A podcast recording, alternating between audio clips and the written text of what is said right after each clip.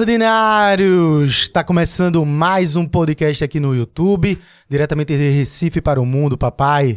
Todo mundo viu, só basta falar português. Hoje, um convidado nacional, pessoas de São Paulo, Rio de Janeiro, Minas Gerais, Belo Horizonte, todo mundo ouvindo. Pessoas de São Paulo, foi ótimo. Hoje temos aqui um convidado especial, um grande amigo, ele que é humorista, comediante, empresário. É um Toma. cara que, gente boa, porque eu nunca ouvi falar, dizer o nome dele sem dizer gente boa. É mesmo? É, Tem- meu filho. tem- tem essa lenda? Tem sim. Nosso grande amigo Bruno Romano. E aí, meu povo! Vocês estão bem, velho? Que massa que deu certo da gente trocar ideia. Porra, do aeroporto pra cá. Do lá, aeroporto pra cá, velho. A gente tava. A galera. Primeiro na quarta, que a gente tava fazendo segunda e quinta, mas Ah. isso aí a gente já tava. Já sabe que a qualquer momento a gente ia trocar. Enquanto desse na agenda, Sim. rolava. Quando viu que casou na quarta-feira, direto do avião pra cá. Nanda que tá aqui comigo, Nanda me ajuda aqui em Recife. né? To- toda vez que tem evento aqui, tanto corporativo quanto show, Nanda faz a produção pra mim. Hum. É, faz a produção de outras coisas aqui de Recife também, de comédia e tal. A primeira coisa que ela me disse quando eu entrei no carro Hum. Foi: Caralho, pra variar, bicho, tu já tá na correria do caralho, né? Assim, tu não gosta de descansar muito, não, né? Que ela, ela já me pegou no aeroporto meio que atrasado pra vir pra cá, entendeu? Já, tipo, ela já, tipo, ela tá acostumada na agonia, né, Nanda? Toda vez que eu venho pra cá, é uma agonia do caralho. Vai, Vai, preenchendo vai a agenda todinha, né? É porque eu não venho tanto mais, né? Assim, então quando vem tem que aproveitar pra fazer as paradas. Opa. Ver os amigos. Então a gente tá aqui, tá tô comendo amendoim, tomando um negocinho pra ver os amigos. É, a gente tá vendo os amigos. tá- é um papo gravado, né? É Querendo ou isso. não, É. conversa aqui. É isso, é isso. E claro que se é um papo gravado, a gente precisa dos nossos patrocinadores. E eu Aí não vou sim. deixar de falar da Grande Volts, que foi a pioneira aqui com a Recife Ordinário. Ele que a, a- a empresa que apoiou desde o início esse projeto quando ele nem ainda existia. É coisa elétrica, né? É, são Massa motos demais. elétricas, a empresa é 100% pernambucana. Massa demais. Começou aqui para depois ir aí levando pro resto do Brasil. Se você quiser conhecer essas motos elétricas, aponta teu celular aí pro QR Code na tela, ou se você estiver assistindo pelo celular, vai na descrição, clica no link, você vai conhecer a Volts Motors. Tem vários modelos para você e você já viu no início aí, na abertura, né? É de primeira. Além de você não contribuir aí com é, o, o meio ambiente, né? Poluir o meio ambiente, você também vai ter moto elétrica, que vai ter uma economia muito boa. Você pode até carregar em vários pontos pela cidade. E aqui em Pernambuco não paga IPVA, né? É, ainda lembrar. tem isso, Meu vale amigo, lembrar. só o preço da gasolina, bicho. Pois é, meu amigo. Pois é. Tem gente que passa aí a vida gastando de passagem e não sabe que se dividisse e pagasse esse mesmo valor, poderia já estar com sua motinha elétrica. É, foda. Não que a Celp ajude muito a gente Ah, também, não ajuda, mas ainda ajuda mais que o BR, né? Eu vou falar, tu me lembrou agora uma coisa, não da CEP, eu tenho o processo da CEP. Vamos falar do processo depois. então, valeu aí, aponta o celular pra tela, pra Volts e é nóis. Também agradecer a Trevis, a empresa nova aqui que tá parceira nossa. Que, velho, você que tem problema de odor, eu tô fazendo esse tipo de brincadeira porque é aquele tipo de camisa CCzão, que é, não vai, você pode usar Famosa a suvaqueira. subaca. e, meu amigo, ela não vai feder. O material dela é 100% antifedor, meu amigo. É com o quê? Qual é o material? É íons de prata. Íons de É uma prata. tecnologia Eita nova, porra. pá. Que faz aí é, Antibactérias. antibactérias, antibactérias e antivírus também. É. E não são modelos. Ah, que tipo de modelo? É só modelo esportivo? Não. Tem vários modelos pra você, igual a ver. Tem um, um- Ah, vou trabalhar. Aquele que usa aquela mesma camisa, de, aquele, aquela mesma paleta de cor todo dia. Pronto. Ao invés de você ter cinco, use uma só e não lave. Porque você vai testar e vai ver que dá Se certo. tivesse isso na época do colégio, né? Não velho? é? Oxi, Os caras É, chegavam ainda- suadaços. E a né? farda branca ficava até verde embaixo, meu amigo, ah, dependendo da situação. Dependendo do desodorante que colocasse em cima. Agora você vê a que ponto chega a tecnologia ter que desenvolver uma camisa pra subaqueira. Lava essa porra desse subaco, irmão. E foi o dono que, que tá, passava por esse problema. Ele disse. É mesmo? Ele mesmo? Ele, "Véi, pode dizer lá. Aí se o, dono, se o dono autorizou, então a gente pode mostrar, né? Que o bicho tem a catinga de sovaco e teve Ele- que resolver o problema. Ele resolveu primeiro um problema dele. Aí alguém falou, vende essa porra. Ele falou, é isso, eu vou ganhar dinheiro com Ele isso. decidiu ser o embaixador da, da suvaqueira. sabe? Aí- eu, eu vim, eu vim pra salvar o mundo. Mas Ele- conheça a Travis. Aponta aí teu celular também Tá pra certo. pra tela que você vai ter acesso. Tem 10% de desconto se você for pela Recife Ordinário utilizando o cupom que também tá na tela. Utiliza aí o cupom, tem 10% de desconto. Conheça a marca, é pernambucana, é muito boa. Rafa testou nos dois, dois últimos podcasts, a gente passou ele sem tomar banho, eu vi ele jogando bola. É, tem que testar na pelada, né? No podcast. É, mas eu testei, foi no podcast de quinta e de segunda, né? E nesse meio tempo eu usei Você ficou também, com ela de quinta até segunda. Eu, não todos os dias, mas eu usei na quinta, na sexta, no domingo e na segunda. Só- Caralho. Só, no, E só quando voltou dia. pro podcast, É, sem tava, feder, tava tranquilo. e o Deu, convidado não deu falou pra nada. abraçar o convidado. Aí sim. Testado e aprovado. Então, muito obrigado, Travis. Conheça aí a marca, você vai gostar muito, beleza? E claro, Brunão, que a gente não pode deixar de começar o podcast sem lhe dar a famosa, que já é de praxe aqui, a famosa caneca da Recife Ordinário com você. Ah, meu mentira, amigo. tem uma artezinha. Tem uma Ah, artezinha, Porra, já Thiago tomei na caneca errada aqui, ó. Mas a gente sempre bota. Essa aqui eu guardo. Ah, Cara, que maravilhoso. a arte é de Tiago Artes, aquele que você abraçou logo aqui na frente quando chegou. Porra, Ele que é daqui massa, também da Recife velho. Ordinário. Não sabia, mano. É a agência Capi, que é, uma- é um braço aqui da Recife Ordinário que a gente tá trabalhando diretamente Muito com as foda. empresas. Tem câmera que dá pra pegar aqui, não? Tem. Olha, botou na tela. Ah, Também tá aparecendo na pô. tela pra galera. Foda demais. Maravilhoso. Ainda botou um voluminho aqui, ó. Tá Foi. Juninho Ovão. Ele ficou foda. Então, agradecer a Capi aí, você que quer conhecer a Capi, você que quer Lindo. bolar estratégias de marketing para sua empresa.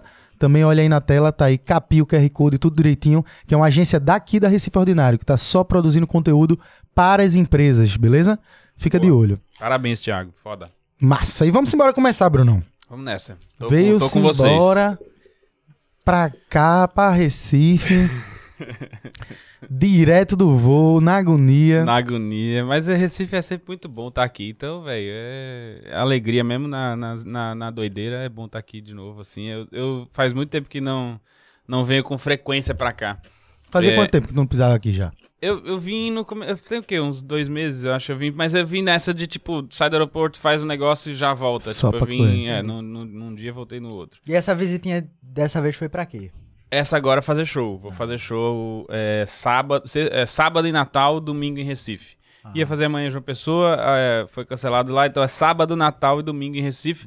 Domingo aqui no Barreto Júnior, lugar que, porra, a gente já fez muito é. show de stand-up no Barreto Júnior, das antigas pra Das caralho. Vai bater Da na época- não vai não? Nossa, da época de, de regateio, mega oferta, entendeu? De vender. Mega oferta.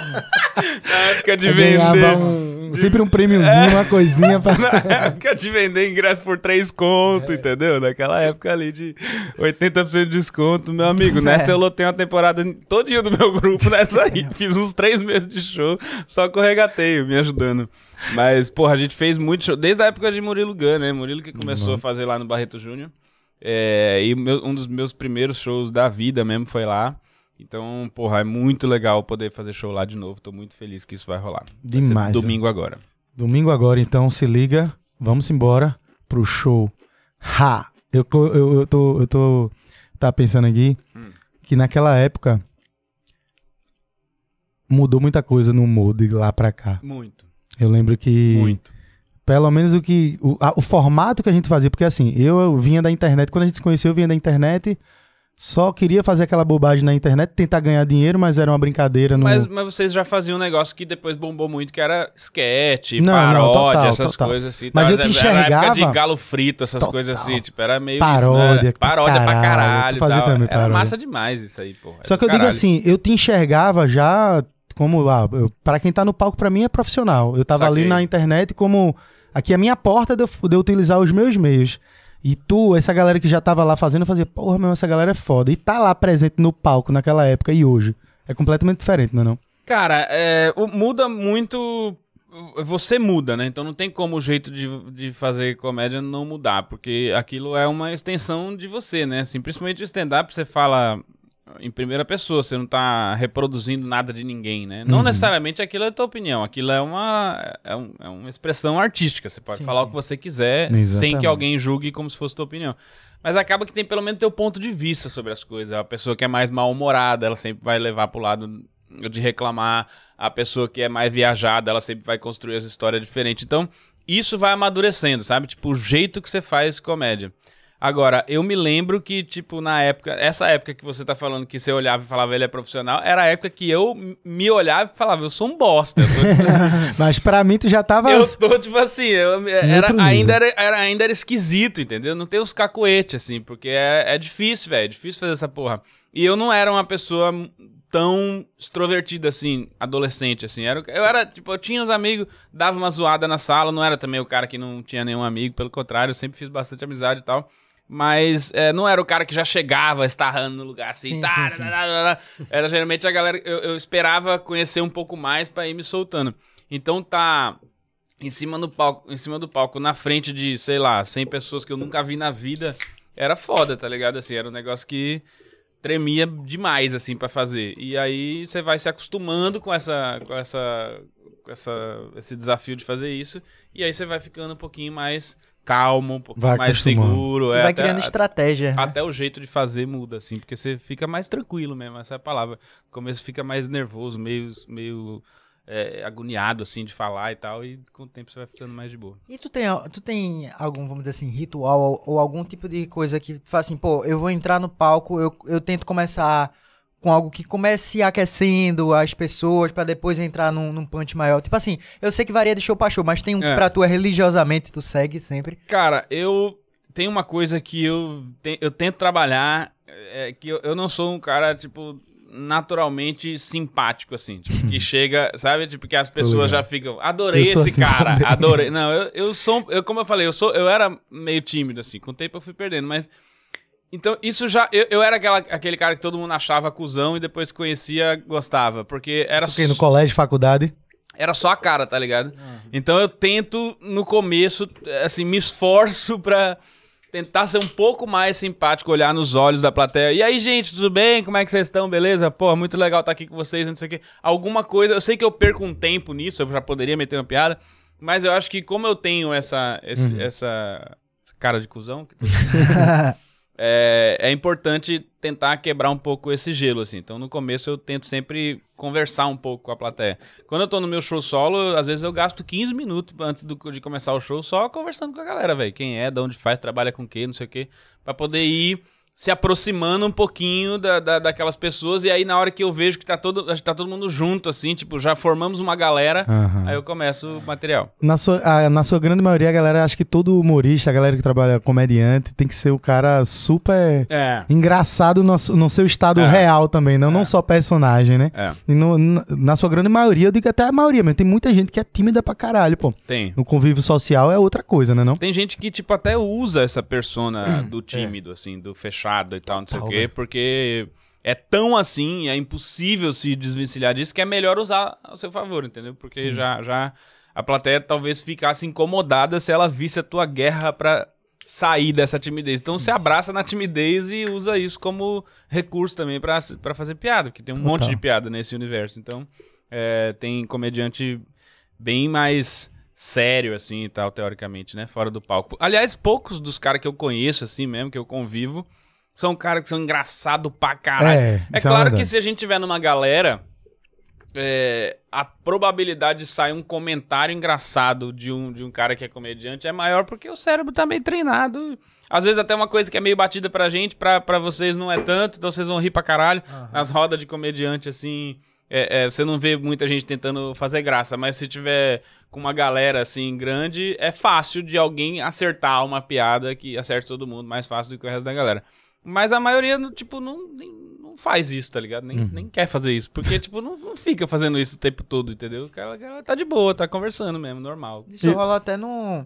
Não, até rola até com o youtuber mesmo, né? Assim, Hum. a época da gente que é, a galera ia conhecer e via outra coisa, porque na hora que você tá fora do trabalho, você tá conversando sobre outras coisas. É, e a- galera não, não pensa nisso, assim, tipo, já teve gente que fala assim, pô.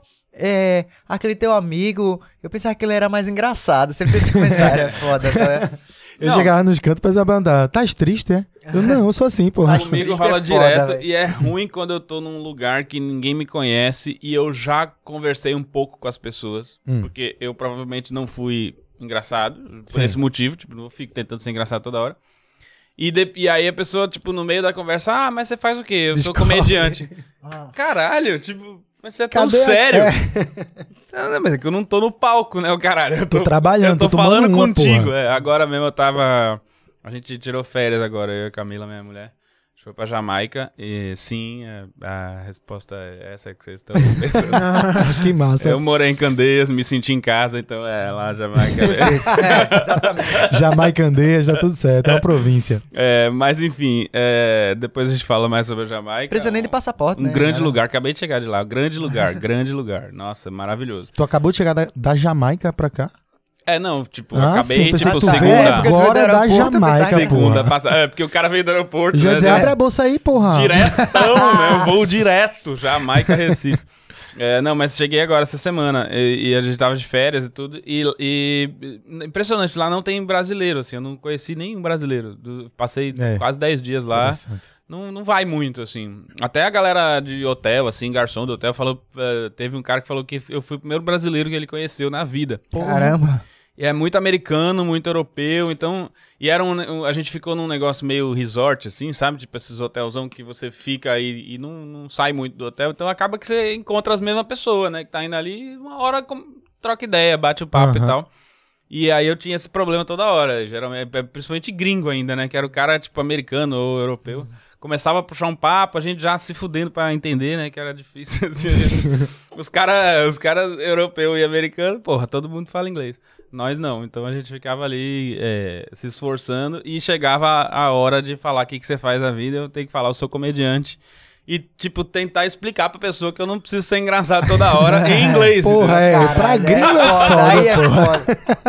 Pra Caralho. gringo é foda. É. Eu perguntei essa diferença, assim, do humor daquela época pra cá, porque eu fico tentando me basear nas relações que a gente teve ao longo da, da vida, assim, que a gente se conhece, tentando resgatar aqueles momentos e comparando também a minha época com a época que eu vivo hoje com o Rafa na Recife Ordinário. Sim.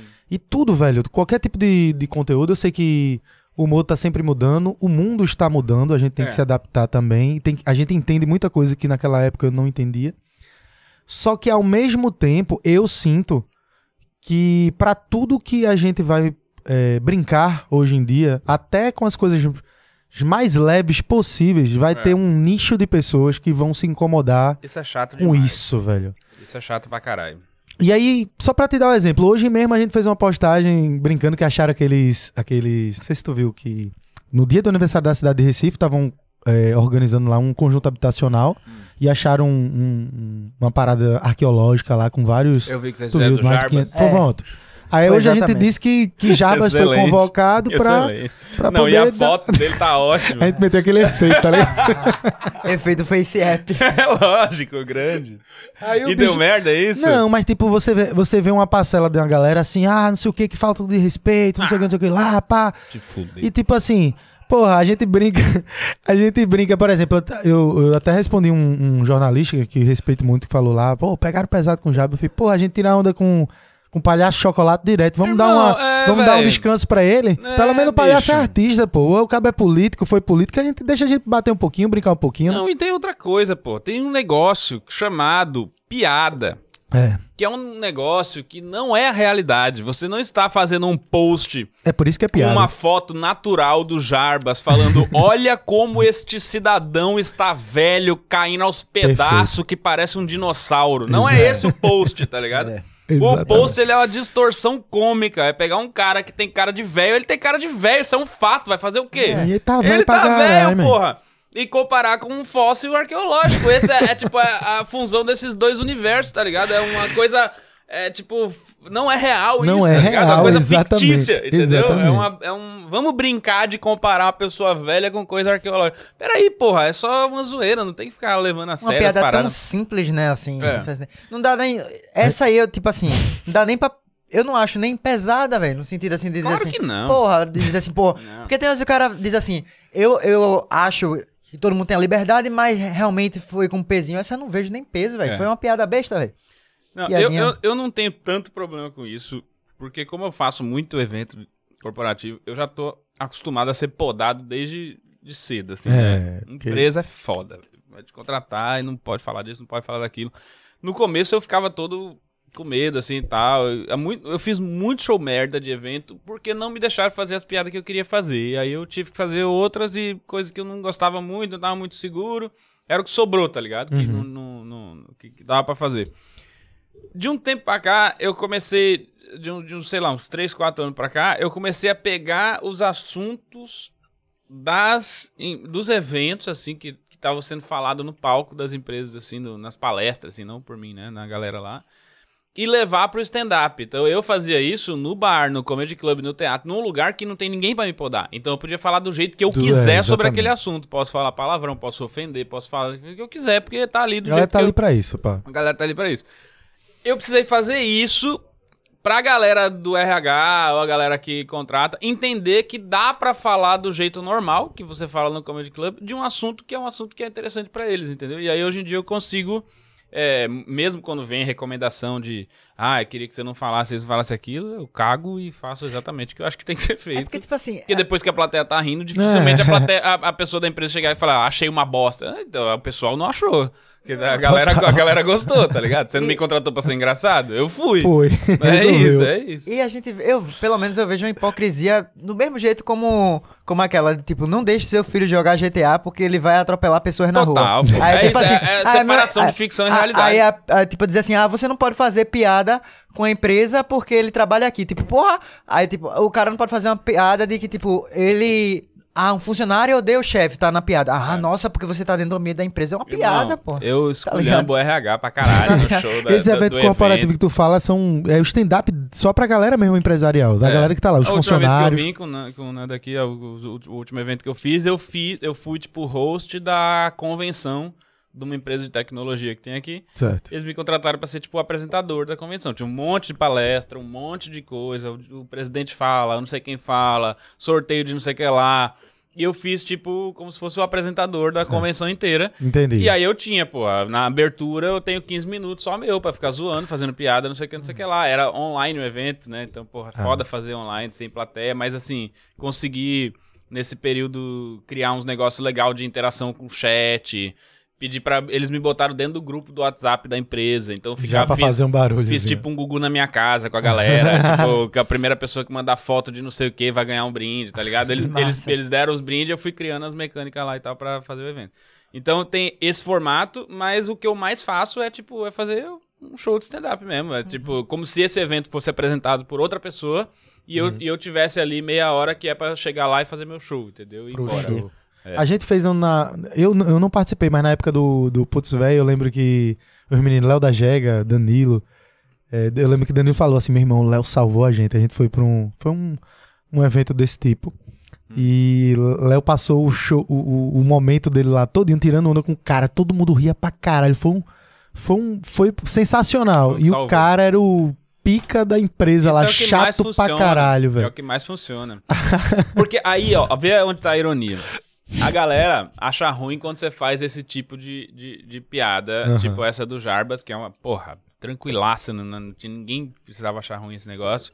É, só que ao mesmo tempo, quando você tá zoando o chefe deles, é, eles estão rindo porque, teoricamente, naquele momento, você zoou o cara, eles se sentiram superiores ao cara, entendeu? Aham. Então, é- é, Eles não podem fazer isso. é, é, eles não conseguem fazer. Eles estão rindo do que eles não poderiam estar rindo. Eles estão rindo do proibido. Então, É vem, isso. vem na mesma vem na mesma lógica da piada pesada. É rir do que não pode rir.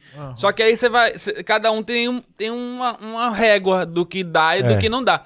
Tem gente que você passou aquela régua, a pessoa fala, ah, esse assunto pra mim, tipo assim, sei lá, você, você quer, você quer lá da criança retardada, nem pode falar mais criança retardada, porque beleza, ok, tem um termo, não sei o que, não sei o que. A pessoa que é- é- tem na família uma criança com alguma deficiência e tal, vai tocar mais nela, ela não vai rir. A pessoa que não tem, foda-se, ela vai rir. Então, assim, cada um tem. Dei um exemplo meio bosta, mas assim, tipo. É, mas cada um tem a sua visão. Mas dá pra entender. É, tipo assim, o Léo Lins fez um set de piadas sobre o terremoto no Japão, há muito tempo atrás, assim, não sei se Certo. vocês viram isso, tipo, não aquela vi época que não. teve terremoto que destruiu tudo no Japão e tal, não sei o Uhum. quê. Ele foi e fez piada. Se você tem familiar japonês, ou se você é, viveu alguma tragédia na sua vida, você se conectou com aquele sentimento triste ali e tal, dificilmente você vai conseguir rir daquilo. Uhum. Agora, se você não tem nenhuma conexão com esse sentimento e você ex- excluir o fato de que aquela tragédia aconteceu e permitir o comediante, que é, a arte dele é tentar fazer piada, ele, é- é- a, a nossa vida é tentar fazer piada, não significa que a piada é boa. Eu- O único jeito de saber é falar no palco e ver se a pessoa ri. Esse é o único jeito que eu tenho pra fazer piada. Por isso que às vezes o- o- na gringa não pode filmar show na- nos comedy club, porque o humorista tá tentando, ele pode errar, tá ligado? Ele tá tentando achar a- a- o É. jeito mais engraçado de falar daquilo. Teste, né? De texto. E o Léo foi lá e fez um set de piada. Uma piada ótima, inclusive, que ele falou que depois do terremoto no Japão ficou muito fácil montar o quebra-cabeça do, do- do Japão. Você pega a caixa, chacoalha e tá lá montado já. já tá. É, É aí- boa a piada. É, não, total. A mas a é galera.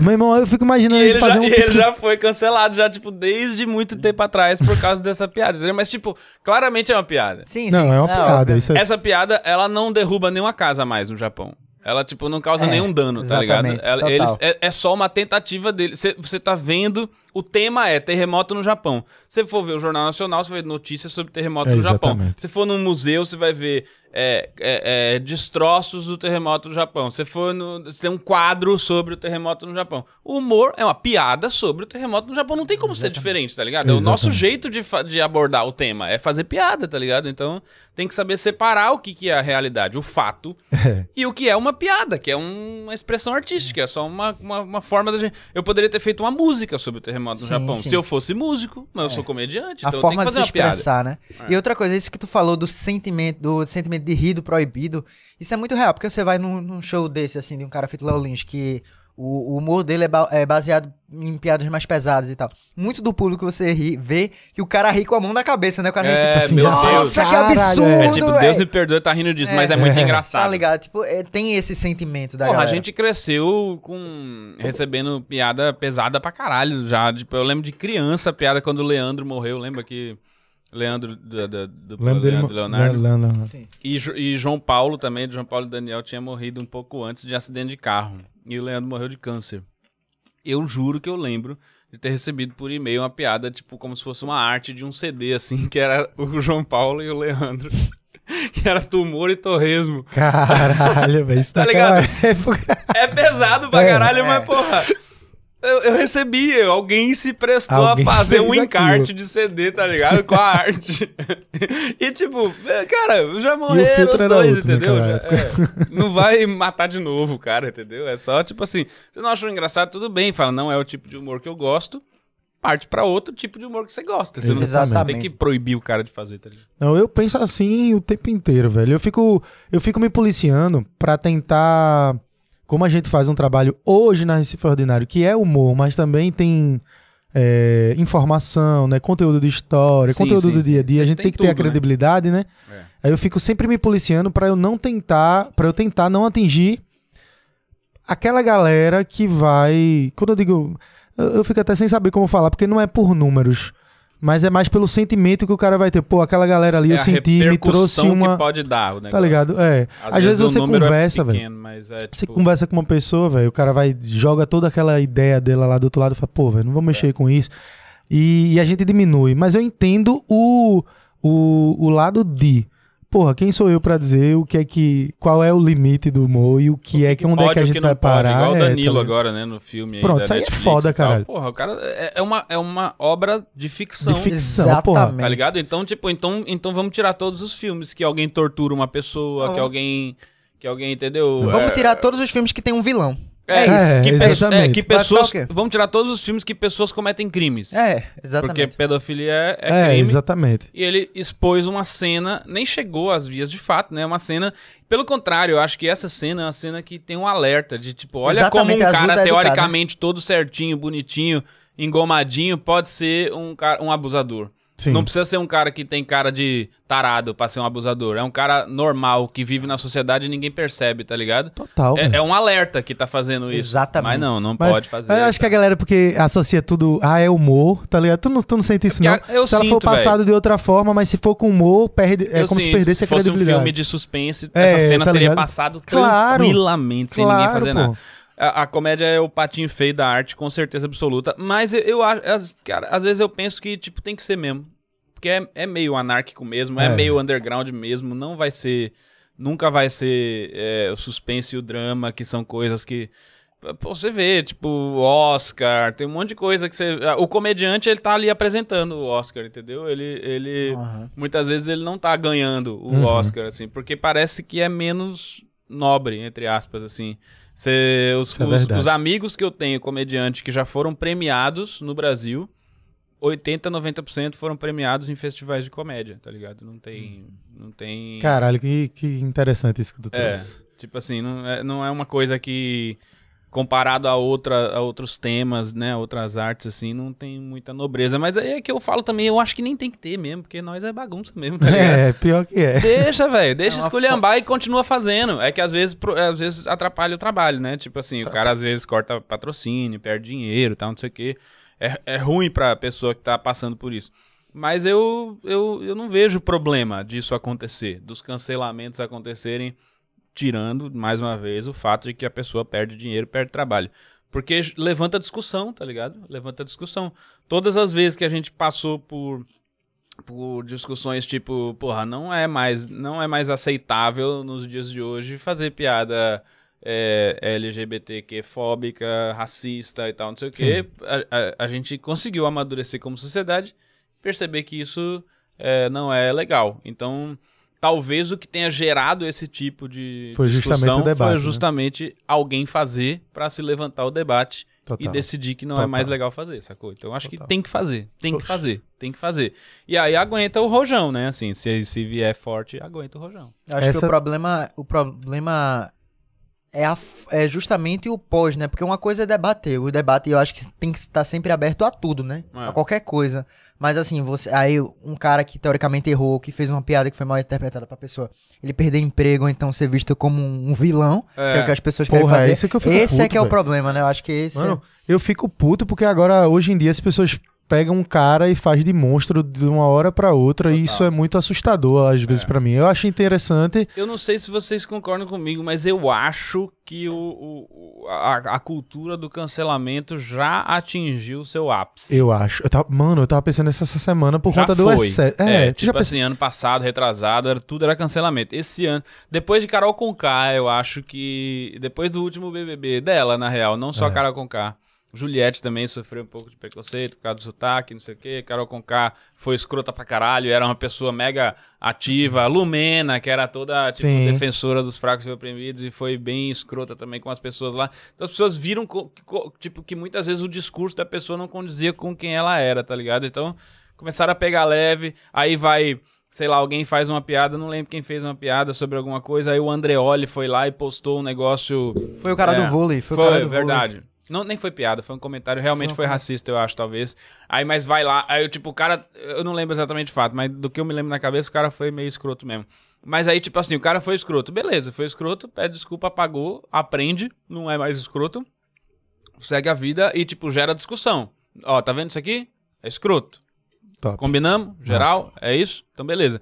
Aí não precisa também ficar brilhando em cima da, da do maluco, entendeu? Porque aí vai lá o Andreoli, tipo, fez um tweet mó absurdo, não sei o quê. Aí foram lá pegar o tweet do maluco de, sei lá, 5, 6 anos atrás. Tweet racista também. Então, quer dizer, porra, tu não, não fica inflamando, entendeu? Fica de boa, irmão. Fica de boa, tá ligado? Então eu acho que já, tipo, já tá numa, numa de tipo, não, peraí, vamos também entender se é, se não é, não sei o que, não sei o que lá.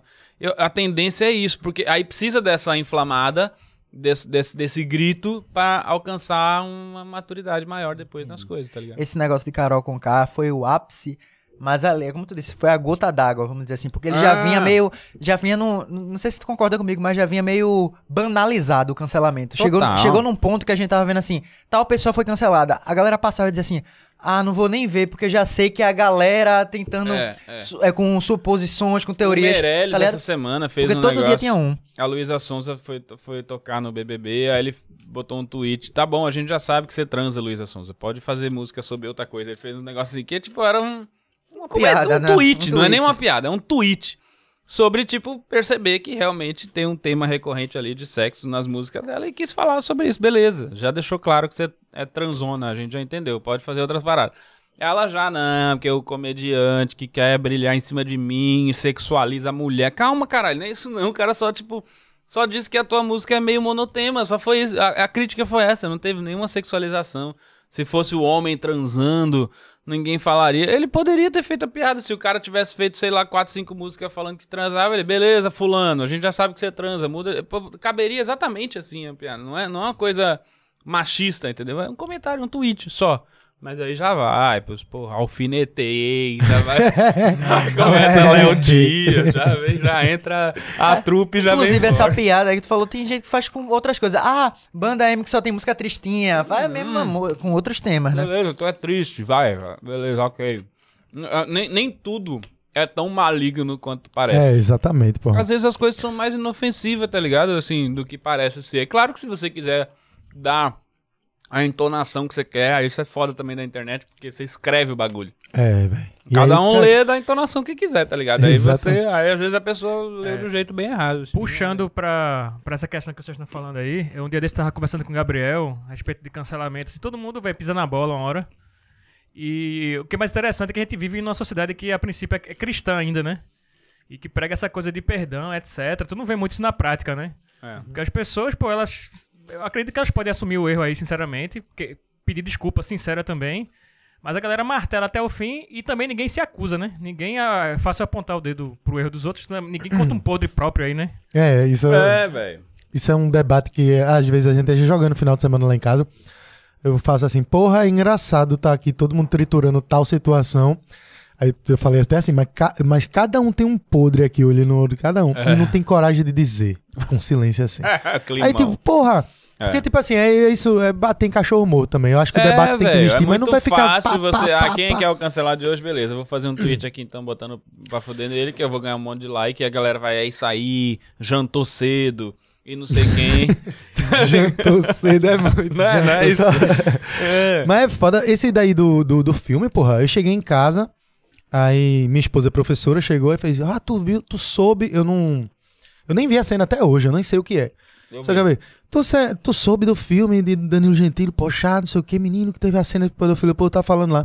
Aí ela, quando ela terminou, falando de outros professores horrorizados, eu fiz, mas não é uma obra de ficção.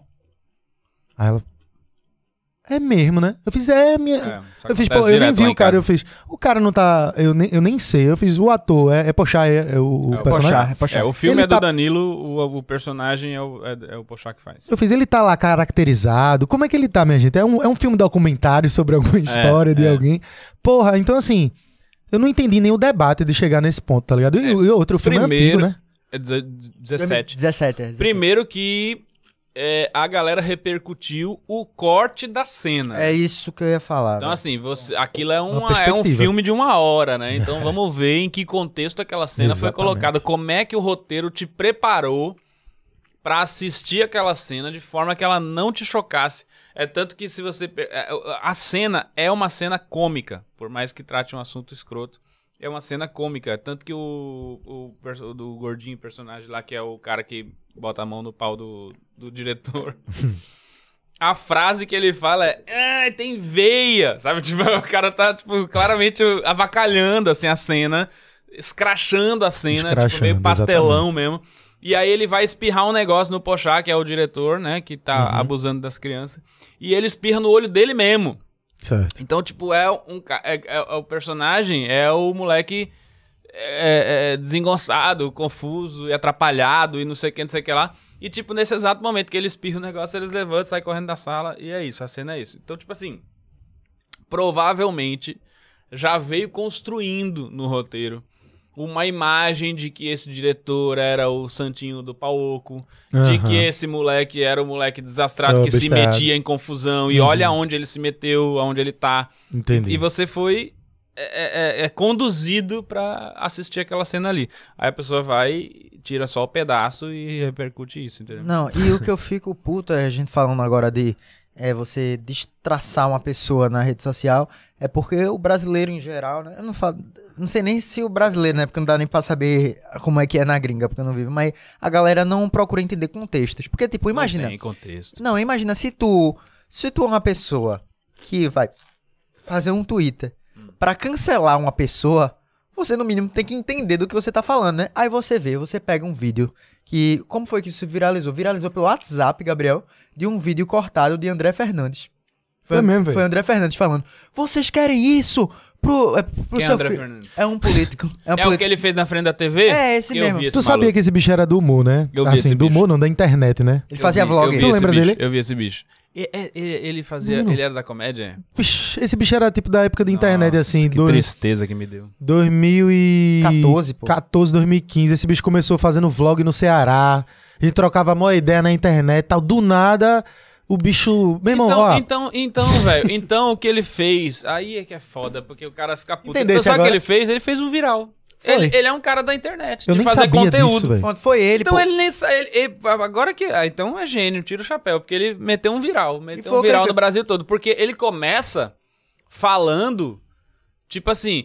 Vou falar com você, família brasileira. Ele usa as Exatamente. tags, entendeu? É a família brasileira. Quando Exatamente. fala família brasileira, aí os. PPP já fica É, animado, fica já doido. fala, oxe, é com nós que ele tá falando. E aí, pô, E ele é justamente essa galera conservadora, escrota do caralho, que sai repercutindo esses negócios sem nem saber o que tá acontecendo. Aí ele fala isso, exatamente. Família brasileira, vou mostrar um negócio que acabou de entrar aqui na Netflix.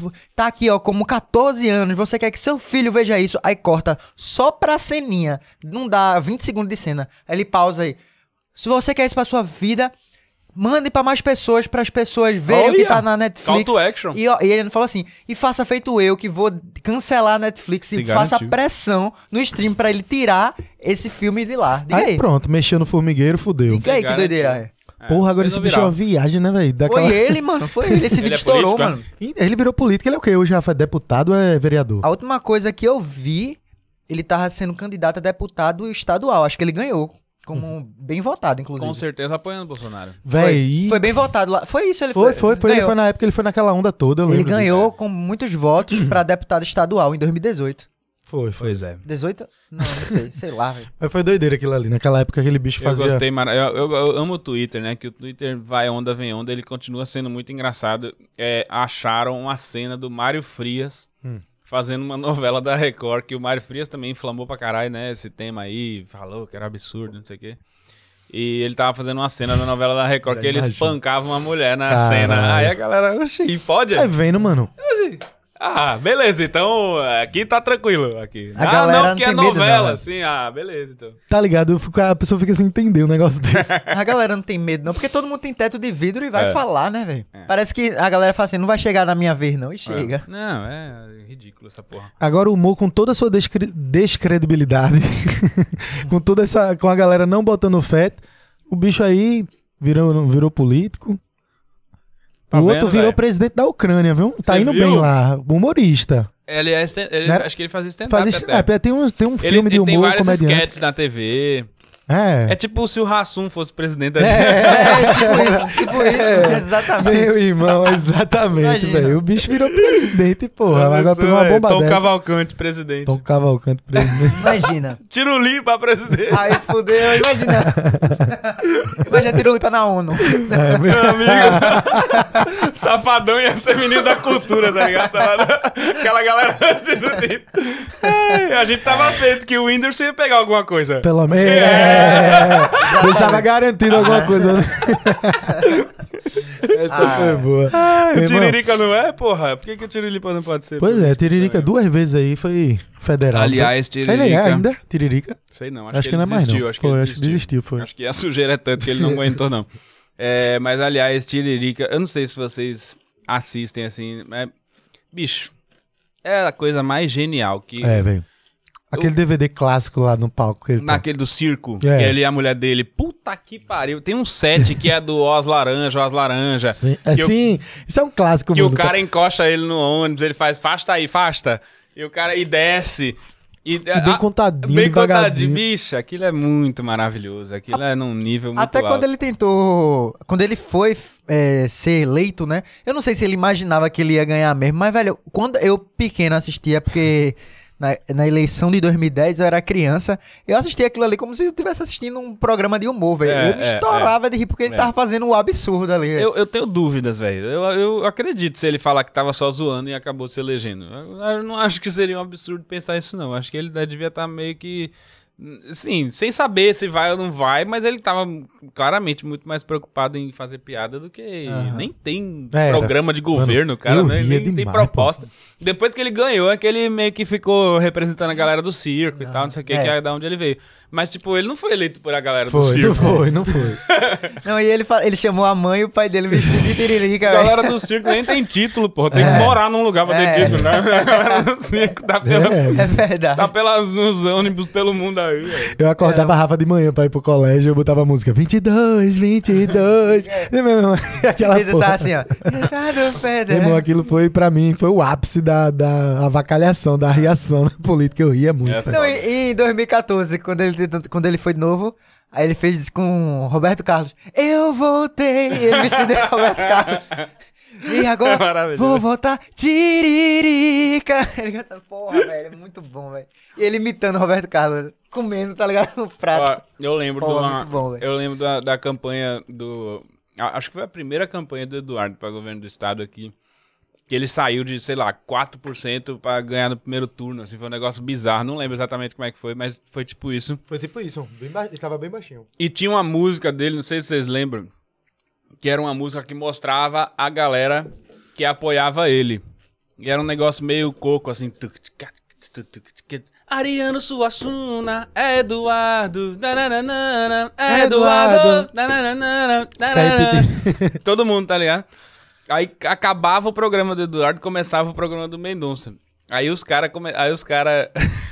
Fizeram outra música. Bicho, né, foi genial isso, assim, que os caras emendaram os dois programas assim, e assim que começou o programa do Mendonça, entrou a mesma música, mas só falando usar uma cebosa, tá ligado? Inocêncio Oliveira, Eduardo!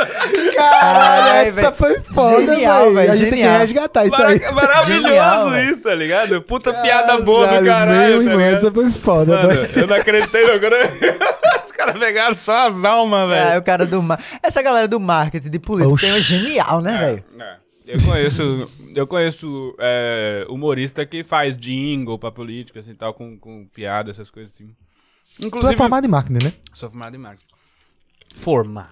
Formado. A gente fez a Guararapes, né? Aquela, aquela- Eu, fiz na ia, sal. Eu ia, entendeu? Na Guararapes ali e tal, de vez em Frequentava, quando. né? Não, eu comecei a fazer naquela faculdade europeia, que ficava ali na curva de, de Piedade pra Boa Viagem, ali perto dos bombeiros. ali foi a única que eu passei e aí eu comecei a fazer lá. Aí depois que eu transferi pra Guararapes. Mas eu, porra, empurrei com a barriga pra caramba. Nem entreguei o TCC ainda hoje. É sério? Eu juro, acabei a faculdade, tá lá. Tu, Não- tu não é formado em porra eu não tenho diploma. Ele só fez o final e É, eu fiz tudo. Na verdade, eu acho que eu entreguei o TCC. Eu, passei- eu- tive o TCC aprovado. Eu não fui colar grau, eu acho. É, tem, tem, tem. Tem um E negócio que você tem que Tu fazer não tem lá. diploma, tem porra nenhuma, né? Não tem, eu nunca fui atrás disso aí. Mas terminei. Tu a- viesse pra fiz a cá, faculdade toda. tu viesse pra cá mais ou menos com quantos anos? Porque tu é de São Paulo, né? Eu sou de São Paulo, nasci em São Paulo, eu vim pra cá com 15. Eu- Antes de vir pra cá, eu tinha morado em Campo Grande. Minha família é de lá também. Metade de São Paulo, metade de Campo Grande. Aí eu saí de São Paulo novinho, 4 anos, 5 anos, e fui pra interior de São Paulo, depois pra Campo Grande, e aí vim pra cá. Fez É. o processo reverso, reverso, né? Veio pra cá roubar nossos empregos. É, Veio pra cá roubar nossos empregos. Vim roubar a cultura, né? roubar a nossa cultura, nossos empregos. É, eu queria, ter, eu queria ter ficado mais tempo aqui, velho. Tipo assim, de, de mais novo, tá ligado? Eu acho que quando eu fui pra São Paulo, eu fui porque teve que ir mesmo profissionalmente. Chega uma hora que é foda. Porque principalmente pra comédia, aqui a, a cena era muito menor do que, do que em São Oxi. Paulo. Então não, não, teve, Hoje- não teve como segurar. Mas se eu pudesse ter vindo antes, eu gostaria de ter vindo antes. Porque eu já cheguei e já tava no primeiro ano já do colegial. Então eu não peguei Ah. infância aqui, tá ligado? Mas já foi massa pra caralho ter morado aqui esse tempo, assim. Eu vim pra cá, eu tinha 15 anos, então... Tu ficas em Candeias, fez? Morava em Candeias. Estudava no Souza. Souza Leão. Souza Leão, entra burro, sai ladrão. Essa frase Tava clássica. no Souza, Souza, Souza. A única coisa que tinha pior que o Souza era o Zuleide. Aí tinha o Zuleide ali que assim, a gente, a gente que estudava no Souza, Ah. a gente falava, porra, pelo menos não é o Zuleide. entendeu? Ah, A gente sabia que não era o Gel, tá ligado? Gel, gel, velho. Porque o Gel era. O Nil estudava no Gel. Quem galera- estudava? O Nil. Sim. Porque jogava basquete, não sei o que, ganhou bolsa lá no Gel. Mas a galera, Tinha tipo, Lisa de Candeias era, era Souza, velho. Era Souza, tinha o Madre de, Madre de Deus, não. Tinha um ali na, na- Especial, especial era foda também. Que tinha ali em Piedade. É, mas, porra, foi. A galera mais massa, assim. Eu, é claro que se eu tivesse estudado em outros lugares, eu teria conhecido também uma galera É. legal. Mas, porra, é uma galera muito massa, que eu levo até hoje a amizade, assim, da galera de, de- do Souza, tá ligado? A galera de- que estudou comigo, assim. Porra, a gente tem... é, tinha, né, o grupo de colégio, porque tinha uns bolsominions eu saí Entendi. na, Ah. no começo da pandemia. Mas até hoje, assim, converso com a galera e tal. Eu- sempre que eu venho pra cá, a galera marca de se ver e tal. Agora é foda, velho, porque o- a galera aqui é muito acomodada, porra. Porque, tipo assim, eu sei que São Paulo é muito acelerado. Sim. Isso é, mais do que qualquer cidade do Brasil. Mas a galera também aqui é muito acomodada, porra. Eu chego, eu Tu já chego conhece aqui... a Bahia? Já, não, já, já tive que. Já, na época de agência, inclusive, já tive que fazer um trabalho lá que foi bem nesse, nesse estilinho. Não gosto, de, não gosto de rotular ninguém, não, mas foi foda. Essa foi foda. Essa, essa foi foda, velho. Foi foda. É porque a gente tira a onda de Mike bicho, eu saí daqui, a minha missão era chegar lá. Eu trabalhava numa agência que atendia do pé de sandália, tá ligado? Uhum. Aí a minha missão era chegar lá, ia estar vários kits de do pé montados já. Eu ia ter que pegar todos os kits, botar numa van, ir pra Sauípe, colocar nos quartos, que ia ter convenção da do pé lá e tal. Uhum. Aí eu tinha que botar as coisas lá e tal. Um kitzinho para os funcionários, né? Era só isso. Eu saí de Recife pra lá, só pra fazer isso. Só pra fazer isso. Aí chego lá, velho, tem tipo 10% dos, dos kits montados. E eu falei, eu, até, eu era estagiário, tá ligado? Foi minha primeira Sabe viagem, fazer, assim. Foi tipo a primeira vez que me deram uma missão. Eu fui, caralho, vou viajar, trabalho, sacou, velho? Caralho, né? a agência emitiu minha passagem, velho. Porra, foda pra caralho, cheguei todo empolgado. Chego lá, meu irmão, nada feito, zero. Eu falei, galera, isso não era pra dar pronto ontem. A galera muito, calma, vai dar tudo certo, dar vai, certo. ficar bom. Eu disse, não vai ficar bom! A gente só tem o tempo de Sauípe agora. A van já tá aí na frente, aí, bicho, tá aqui a sandália tudo dentro da van. A galera foi montando dentro na viagem. Ué. Chegou lá, ainda não tava montado. ainda fui, tipo, vai pro quarto, volta, vai pro quarto, volta, pegando um desafio do caralho. Mas, é, enfim. Do Baiano. estereótipos, né? É, mas por que o Recifense é acomodado? Continue o raciocínio. Porque eu vou, eu, eu sei que, mais uma vez, eu sei que São Paulo é acelerado. E eu sei que o dinheiro gira mais lá também, eu sei. Mas, porra, tu com 36 anos nessa porra dessa tua cara. Eu chego aqui, a galera do colégio, bora tomar uma? Eu disse, bora. Aí minha mãe tava morando em Boa Viagem, agora ela mudou pra São Paulo. Eu falava, bora aqui no bode mesmo. Os caras, porra, bode é caro. Eu falei, porra, bicho, tu tem 36 anos e não consegue pagar uma cerveja no bode. Vamos, bora, vamos, sai de Candeias, caralho. Vamos, vamos, vamos te levar pra onde? A galera quer te levar pra onde aqui? Não, quer ir lá pra Candeias. Os espetinhos na rua.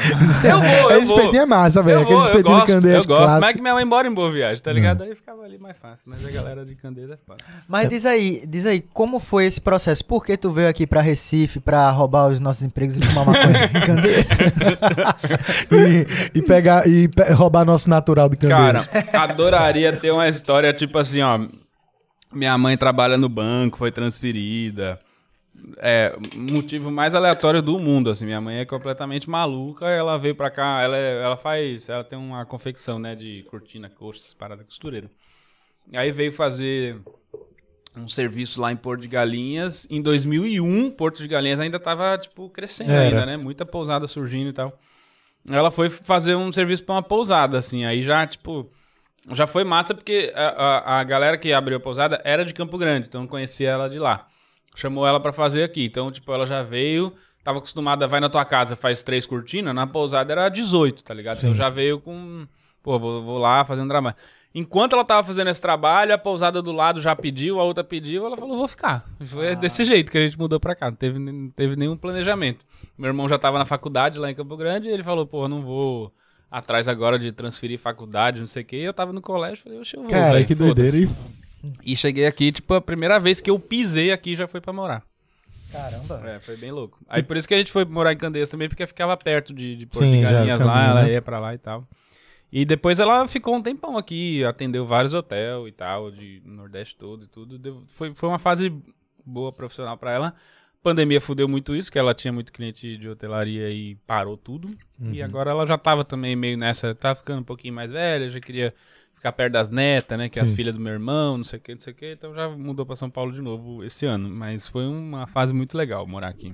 E ela ficou esse tempo todo aqui, mesmo que eu tô voltando pra lá? Mesmo voltando Ficou. pra lá, ficou aqui. Fez amizade pra caralho. É, né? Né?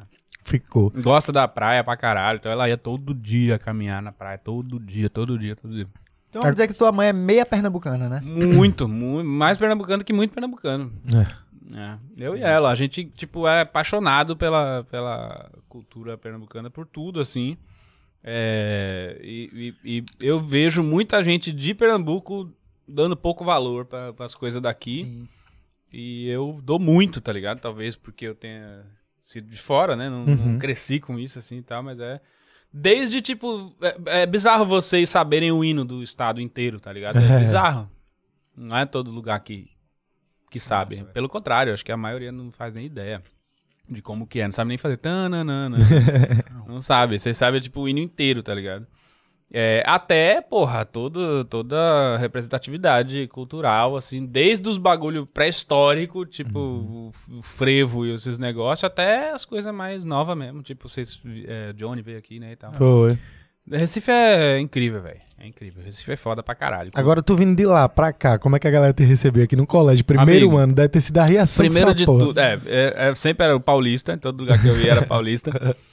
É, Ela falando teu sotaque. Hoje em dia, em São Paulo, a galera fala que meu sotaque é diferente, aqui fala que meu sotaque é diferente, então Tem já tô isso, né? fudido, Tu não tá tenho mais em lugar nenhum, já, pra- já acabou, É, não tenho raízes, É, mas na época do colégio foi uma confusão do caralho, velho, porque vocês falam muito rápido, assim, vocês não percebem o quão rápido vocês falam. Pra, pra mim era um negócio que era ridículo, assim. Aí, tu fosse aquela pessoa aí, oi? É porque pra gente o tempo passa muito rápido. É. Fosse quero pedir isso aí, porra. Falei, E esse compra dois desses lá pra mim, então. Você não sabe o que, que a pessoa tá falando. Eu já ouvi muito isso, a galera de São Paulo falando, pô, você fala rápido demais, velho. É, é. E, e as coisas tudo trocado no colégio. Tipo, apontador é lapiseira. Lapiseira é grafite, grafite é ponta. Então é uma confusão da porra. Pra, che- pra chegar na, na, na sala, assim, pra pedir um bagulho já, já era difícil, entendeu? E tu meio tímido, calado também, que tu tem É, poucos. tímido, velho. Mas a galera te abraçou bem, assim, assim que tu chegou? Então, levou um tempo ali, uns, sei lá, uns três, quatro meses pra eu conhecer um grupo ali de pessoas. Aí depois vai, né? Assim, eu, eu tenho amigos, como eu falei, que eu carrego até hoje.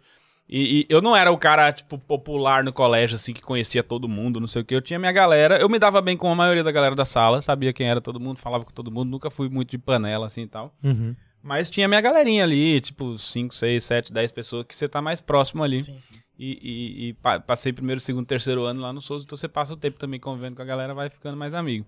Mas foi difícil pra caralho a adaptação, assim. Principalmente por causa do sotaque e, É. das, e das palavras que são diferentes, tá ligado? Porque não é só questão do, do sotaque. Como eu falei, lapiseira, apontadora e não sei o que, é um exemplo da sala de aula. Mas, porra, checheiro, pirangueiro, não sei o que, tem todo É, um isso vocabulário, aí, tá é, ligado? Que você leva anos pra, pra falar, pra falar o, o pernambuquês fluente, entendeu? Vou chegar. É, vou chegar. E, e, tipo, frango. Desde as coisas Frango, desde é, as é. mais simples, assim, tipo, você- os caras, esse bicho é meio frango. Eu ficava, esse que será, será que é magro? Será que eu ficava tentando entender o que que é, tá ligado? E não, e não conseguia, tá ligado? É, é- é, chegasse.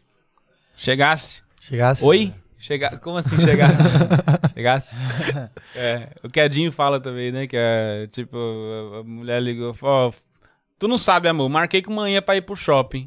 Tu fosse, ele, eu? Mas tu marcou com tua mãe, caralho. tu fosse, é tipo, ela foi, tá ligado? É, tipo, a galera fala isso aqui, tá ligado? É um negócio meio assim, tipo, é bem diferente o jeito de falar, então foi, foi difícil adaptar. No começo do stand-up eu usei isso ao meu favor, claro, né? Fazia Claro. piada disso, fazia bastante piada disso, assim, de coisa de sotaque, de coisa de regionalismo, não sei o que, não sei o que lá. Mas é, depois de um tempo você vai acostumando e tal. E hoje eu falo inglês, eu, o pernambuquês fluente. Eu tenho... É, hoje já tá dominando Olha, eu tudo. diria que 98% dos termos que vocês falaram eu sei que é. Não, mas é, uma coisa é, é saber falar fluente. Ah, Uma coisa é saber falar fluente. Entender fluente. Entender fluente. Outra coisa é se tu, no teu dia a dia, tu usa, tu usa as palavras do pernambuquês. Eu não consigo usar muito com as pessoas que não entendem, mas lá em, Reci- lá em São Paulo tem muita gente de Recife. E aí a gente fala pra caralho, fala todos os termos. Mas acontece assim, de tipo, ah, tu, tu tá andando lá em São Paulo, aí tu fala alguma coisa, a galera, que isso que tu falou? E tu, eita, me liguei que eu tô em São Paulo. É, hoje em dia já não, já consigo lembrar que o termo é mais pernambucano do que de lá, mas no começo rolava bastante. Quero saber assim. se você fala, sabe o que é estilar, estilou. Estilar, porra, estilar é, porra. clássico, cara. Fala estilar. isso lá em São Paulo. 15 anos aqui, Eu claro que falo, saber. eu falo estilar, eu falo estarrar, eu não tô preocupado se a pessoa tá entendendo não, eu vou falando e é isso aí. Às vezes a pessoa não entende direito e eu continuo falando mesmo, foda-se. Cara, agora me diz uma Tem muita coisa. gente de Recife e São Paulo, muita gente, É. muita Tem. gente, muita. Lá tem, no carnaval tem, tem, tem bloco... Tem, tem um galo lá, grande. fizeram também um galo. O, o próprio galo levaram pra lá. Tem galo, vai- tem bloco do Alceu, tem, tem um outro que é o de Recife. Como é que chama, bicho? Caralho, tem um bloco que é de Recife mesmo, da galera de Recife, um bloco pequenininho, assim, que é sai de um barzinho lá. Agora eu me esqueci o nome do bloco, mas é só a galera de Recife, aí tu- lotado, assim, tu vai lá e encontra todo mundo. Que É massa. massa. Eu ia perguntar, porque tu veio pra cá em 2001. 2001 a gente não 2001. tinha tanto acesso a, a informação quanto tem hoje em- a internet. Internet, né? né? Não tinha internet. Quanto- não tinha a- internet em casa. Quando tua mãe fez assim, vamos pra Recife, o que é que tu sabia de Recife naquela Nada, época? zero. Eu nu- nunca tinha olhado no Google o que, que era Recife. Nada, zero, zero. Não tinha nenhuma informação. Eu sabia que era praia. Já tinha fama de tubarão já? Não, Tinha não, né? Nenhuma informação, não tinha nenhuma informação. Zero, zero. Eu não sabia que era frevo. Caramba. Frevo, Recife Frevo, ponto. Não sabia que era o maior carnaval do mundo. Não sabia que tinha o Galo da Madrugada. Porque não é toda a informação que chega, né? É, Eu vou fazer um, um parênteses agora com o lance da Jamaica. A gente tava lá. Quando você conhece a pessoa de fora do Brasil, a gente acha, né, que, porra, Anitta, tá bombando. A galera não conhece porra nenhuma. Eu falava pros caras, o que, que você conhece do Brasil? Ronaldinho. É. Futebol. Falar, cara, caipirinha, já ouviu falar? O cara, não, nunca ouvi falar caipirinha. Samba, tinha cara que não sabia o que era samba. Tipo, a gente pensa que É. todo mundo sabe, mas, porra, não, não sai as coisas, tá ligado? As coisas não saem. Eu me senti meio idiota porque eu fui falar pro, pro cara, eu falei pro cara do, do bar, bicho, é, não toca reggae aqui não, e tava tocando uma música, ele falou, isso é reggae, pô. Porque na minha cabeça reggae era Bob Marley, só que Bob Marley é tipo anos 80, 70, t- entendeu? Tipo, não é o É tipo, tipo, de tu chegar aqui no Brasil, toca aí Roberto Carlos. é cara, isso, tá ligado? O Ah, cara, a galera. cê- é, é, entendeu? O cara chega aqui e fala, porra, mas não vai tocar bossa nova, não? Não, ninguém ouve bossa nova, cara. Eu sei que tu conhece esse tipo de música aqui, mas ninguém ouve essa porra. Já mudou, tá ligado? Você bota uma música da Anitta que a pessoa não reconhece mais o que é, entendeu? Então, o reggae de lá, bicho, o reggae de lá parece muito o. o- Parece que foi feito por alguém daqui, de Pernambuco, assim. Por que, Dudu? Parece que, parece que é brega, sabe? Parece, parece ter, ter- é meio... Só que o bre- eu, eu, eu acho que o brega é melhor do que o reggae que eles ouvem lá. O, bre- o brega, tipo, esse brega novo, do passinho. Ah, Porque lá ainda tá Poxa, num- mas tem, essa, tem essas batidas agora, assim, tem essas é? batidas mais eletrônicas. E só que lá tem, é muito sujo, velho. Tem muito elemento. O cara tá tocando, aí começa. Aí começa a dizer que é um. Tipo uma, uma sirene, uma buzina, um bagulho.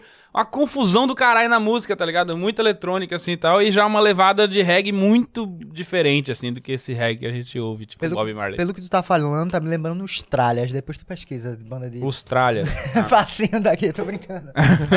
Não É, é porque tu falou que. É porque os deles são muito caóticos. Eu lembrei, porra, o espacinho de hoje tá muito caótico Essa é a também. palavra, caótico, Demais, caótico. velho. Muita Cara- informação, muita coisa. Rapa- fala, meu Deus, velho, nem tava ouvir. mostrando uma música um dia desse aí pra mim, que eu vi, meu irmão, isso aí tá um, um rock. Se botar uma guitarra e vira um rock progressivo. Que É. informação que só a porra. Caótico demais, e, tá e- e espacinho, é, meio, é meio quebradeira também o reggae, sabe? sabe, uma coisa meio, parece que... Mas é, não é porque deu uma globalizada na música toda, não. Que fica Também. aquela pegada meio. Eu vejo que Também. a América Latina tá toda reggaetonizada, né? Que é meio. É, O reggaeton já é meio reggae, né? é tipo alguém falar pra ouvir samba e tu bota ferrugem. Não é samba, Sim, entendeu? Assim, sim, o samba, total, samba, total. daquele jeito. O cara, você fala samba, ele talvez ele esteja esperando ouvir um, um som do pandeiro clássico, assim, entendeu? Tipo, a gente tá querendo ouvir um check, check do, do reggae, entendeu? Sim, sim, sim, total. É, é um, é um. A gente tá acostumado a ver o, o, o som puro E, e eles vão, tipo, tacando coisa em cima e descaracteriza um pouco do que a gente tá acostumado a ouvir.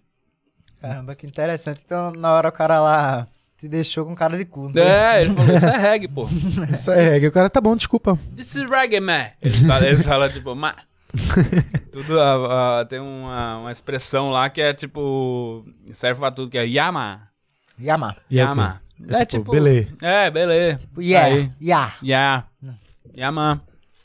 Qualquer coisa o cara fala, yama. Aí, tipo, Não, mas eu fiquei eles su- respondem assim, fiquei tipo, eu surpreso falei, que não, com- dá, não toca reggae aqui não. Ele falou, this is reggae, man. Eu fiquei surpreso com o futebol, assim, porque querendo ou não, foi a única coisa que sobrou ali que eles conheciam. É um fenômeno, né? É, eu tive que falar Fura, né? Neymar pra ele falar. E Neymar. Mas, tipo, o que eles lembram mesmo é Ronaldinho. Ronaldinho, Romário. Tinha um garçom lá do hotel que chamava Romário. Por causa do Romário. E ele disse que tinha quatro Romário na sala dele do colégio. Teve um surto de Romário na Jamaica em 94, tá ligado? Teve uma epidemia de Romário. Tem quatro Romário na sala do cara do colégio, velho. Diga aí, Não tinha isso, é? aqui, tá ligado?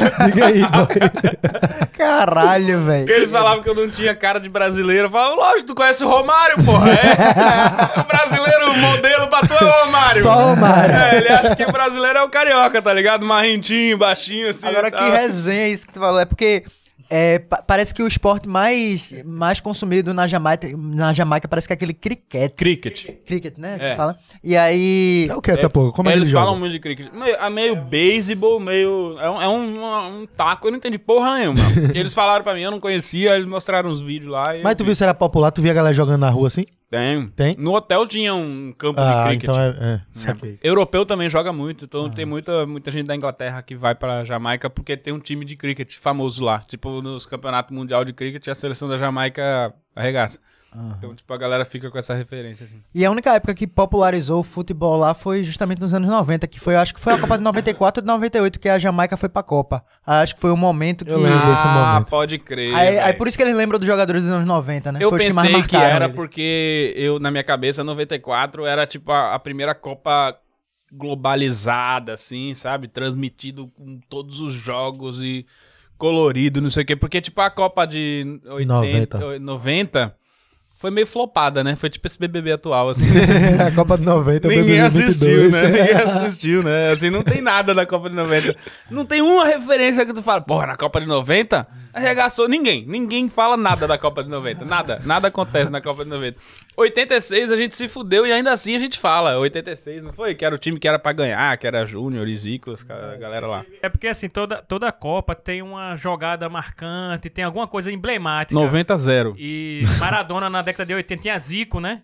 Então tinha muito isso. Na de 90, a final foi Argentina e Alemanha. Taca a porra, ele sabe mesmo. Não, Isso é uma enciclopédia. E de- aí os jogadores estrelas da Alemanha tinha Klinsmann, Matheus, mas não... Mas Maradona nem pra fazer uma porra de uma- É, um Mara- gol de mão, pra Maradona repercutir jogou- alguma coisa na, da Maradona Copa. jogou, mas não, não- a gente ficou realmente esperando alguma coisa assim emblemática, foda da- dessa Copa e realmente faltou um brilho aí. Acho que É. tem um pouco disso aí. Na minha cabeça, tipo, 90, 94 foi uma Copa meio hypada. É porque a gente é suspeito que a gente ganhou, né? É, pra gente é foda de falar. É, mas, tipo, eu me lembro de várias coisas na Copa de 94 Tu tem que repercutiu, assim. 36.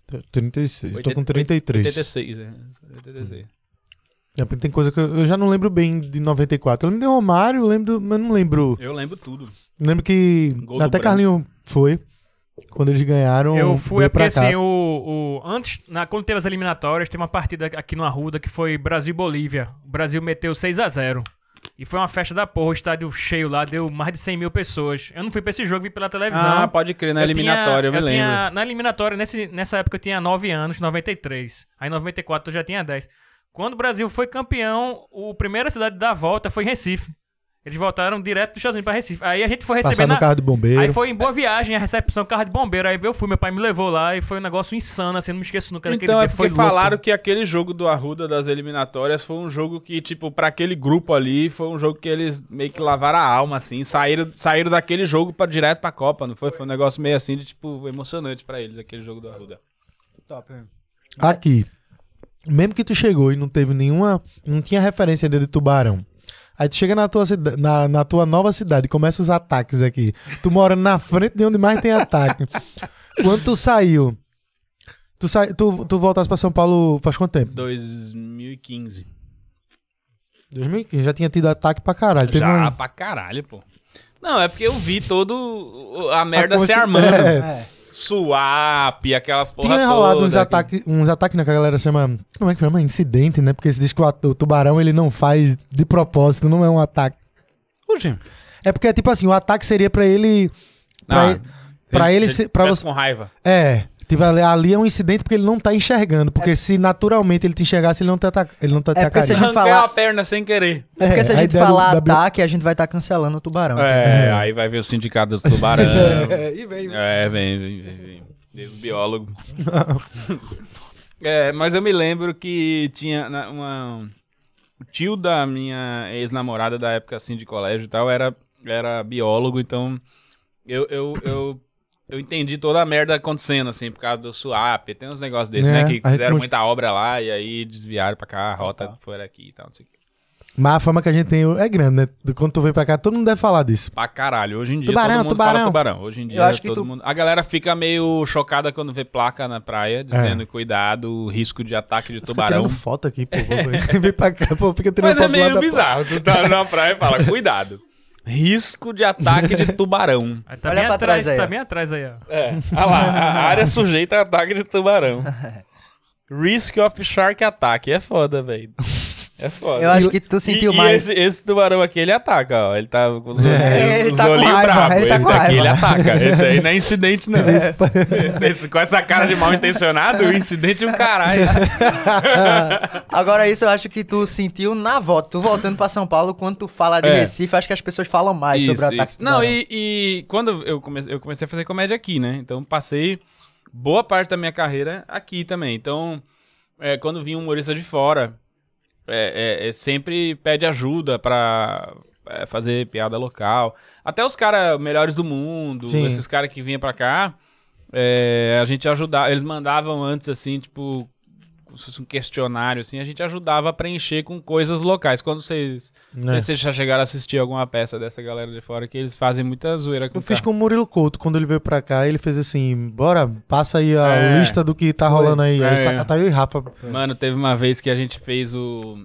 o os Zenas Improvisadas, que era um show do Fernando Caruso, o Marcelo Adnet, o Rafael Queiroga e o Gregório. Eles tinham um show de improviso, chamava, chamava Zenas Improvisadas. Aí a gente foi, eu e o Rodrigo, a gente foi lá, Rodrigo Marques, a gente foi lá no Guararapes pra ajudar os caras. E foi na época que Deni foi preso, Deni Oliveira. Sim, pô. Aí a gente falou pra ele, Dani Oliveira. Aí tinha um jogo do, de improviso lá que era tirar as coisas da caixa, tá ligado? Ó, Tá ligado esse jogo? Você tira as coisas da caixa, vira um elemento da cena, você tem que adaptar, não sei o que, não sei o que lá. Aí tava lá os três lá, mó flow rolando lá e tal. Aí Caruso foi na- pegou na caixa, tinha um negócio, era uma raquete de ping-pong. E aí ele, tipo, chegou no meio do palco assim, se ajoelhou e ficou com o ping-pong assim, como se fosse um pirulito, assim, ó a criança. lambendo assim, fazendo pirulito. Aí os três caras pararam, falaram, aí um dos caras falou, que porra é essa? Ele falou com a vozinha de criança, tô esperando o Dani Oliveira. Meu amigo, o Cara. teatro explodiu, velho. Caralho. Aí a gente foi, saiu pra jantar com os caras depois. Quando a gente se- eh, entrou na porta assim, do restaurante, o Caruso falou: Uma salva de paus pra melhor piada da noite aqui, ó. Apontou pra mim pro Rodrigo, que a gente tinha passado pra ele o negócio do dele, ele a- a- adorou e tal. Porque, Total. porque é isso, é, galera. Imagina que o povo vai saber que o Caruso sabe do Dani Oliveira, né? assim. Identifica, né, velho? É, é- é foda. É Foi- foda demais. a gente ajudava muito a galera que vinha pra cá pra fazer isso. A gente faz isso também quando vai pra outras cidades. Tu começou aqui com, com a galera bem roots aqui. Tu, Rodrigo, né? Pardal também, não foi? É, quem começou foi Murilo, né? Murilo Gun. Murilo fez os primeiros shows aqui. Foi. É. Aí ele fez o show, acho que foi no Gil. Ele chegou a fazer um show na Roxy, que tinha na, na- acho que era Madalena ali, um negócio de pista de patins. Ah, de- sim, eu tô de- ligado, pô. de de Eu tô ligado, a gente morava ali. Patins, skate e tal, não sei o quê. Fica. É, é aquela de- que depois virou um negócio de criança, pô. Que reformou. É, era virou um buffet infantil. Foi. É. Ele fez um show lá, esse eu não vi, eu só soube que rolou. E depois ele fez no Gil. Aí eu já fiquei sabendo que ia ter. Stand-up aqui. Só que eu não sabia direito o que que era stand-up. Assim, Era isso que eu ia é- perguntar, era- tipo- Na época tinha cinco vídeos de stand-up no YouTube, assim. Era... Era mais gringo, né? Também. Tem Então, a galera mas de São Paulo e. e- Quem tinha TV a cabo tinha referência de stand-up por causa de Seinfeld. Sim. Eu morava em Candeias e dava no Souza. Então, meu amigo, era parabólica mesmo. Ninguém tinha cabo ali, não. Então, eu, eu não tinha nada, assim, de referência gringa de stand-up. Eu não sabia o que era stand-up. E... E aí, só que, tipo, eu, eu, eu sempre gostei muito de escrever, desde a época da escola. Só que eu, por ser tímido, não me imaginava nunca fazendo teatro ou, tipo, essas coisas assim. Porque pra mim era o cúmulo da, da- do desprendimento, assim. A pessoa interpretar um outro negócio e vai... E- e- e interage com outra pessoa e contracena. Era um negócio muito distante pra mim. Quando eu vi, eu era, eu era amigo do Murilo no Orkut. Porque trabalhava em agência, ele tinha uma agência de site lá, a gente tinha uns amigos em comum lá e tal. Eu vi uma foto dele no palco, é, no Gil, fazendo stand-up. E aí, tipo assim, me veio uma imagem de, porra, eu acho que eu quero assistir isso aí. Porque não, não tipo, eu faria já. Mas uma imagem de, porra, diferente, entendeu? é. Tava ele como eu vejo ele, tipo, numa reunião ali na agência, ele no palco e a galera se estourando de rir e tal. E eu não, até então não tinha visto isso. Ainda comédia era uma coisa muito ainda de personagem, principalmente aqui, né? Zé Lezinho, essas paradas Era, assim. era. Aham. E aí, beleza. Quando eu fui ver, eu, eu pensei assim, tipo, acho que eu consigo fazer esse negócio, tá? Porque, tipo, era ele falando. Então, como eu gostava de escrever, eu eu conseguiria falar o que eu escrevi, tá ligado? Era basicamente isso. E aí, depois a temporada lá que ele fez no Gil já tava meio que acabando, aí eu fiquei acompanhando um tempo, aí ele fez um outro projeto na Spirit. Antes de fazer no Barreto Júnior, ele fez na Spirit. Aí nesse eu fui e fiz a minha primeira apresentação. Era, ele já trouxe nessa, nessa, nessa temporada da Spirit uns convidados de fora, Rabin veio fazer, Cláudio Torres Gonzaga veio fazer, os caras de fora. O dia que eu fiz, o Cláudio Torres Gonzaga era convidado. Aí nessa época, Nil já tinha feito uma meia dúzia de show e Murilo já tava chamando o show de tripé da comédia, que era Murilo, Hugo Esteves e Nil Agra. Que era tipo o elenco principal, assim e tal. E sempre tinha uma pessoa de fora, no caso, no meu dia lá era o Cláudio Torres Gonzaga. E sempre tinha também uma pessoa que ia fazer o que a gente chama de open mic, que é tipo é, cinco minutos ali e tal. Abertura, né? É, então, hoje em dia tá mais pra abertura. Na época, Murilo, ele fazia MC do show, então ele abria, esquentava a plateia, não sei o quê, fazia meia dúzia de piada, chamava, eh, ele fazia um set, às vezes chamava o primeiro convidado, eu, o primeiro convidado fazia uns 15 minutos, não sei o quê, aí quando ele voltava, ele falava, ó, a gente tem um negócio aqui pra pessoa que tá começando, não sei o quê. Explicava que muitas vezes era a primeira apresentação, segunda apresentação, pra galera aí com carinho e tal. E aí eu fiz o primeiro show. E foi. Não foi um puta show, mas, porra, foi melhor do que eu achei que seria, tá ligado? Assim, já consegui fazer a galera rir já, em algum momento, assim, com, Então tu já saiu com alguma sabendo- coisa.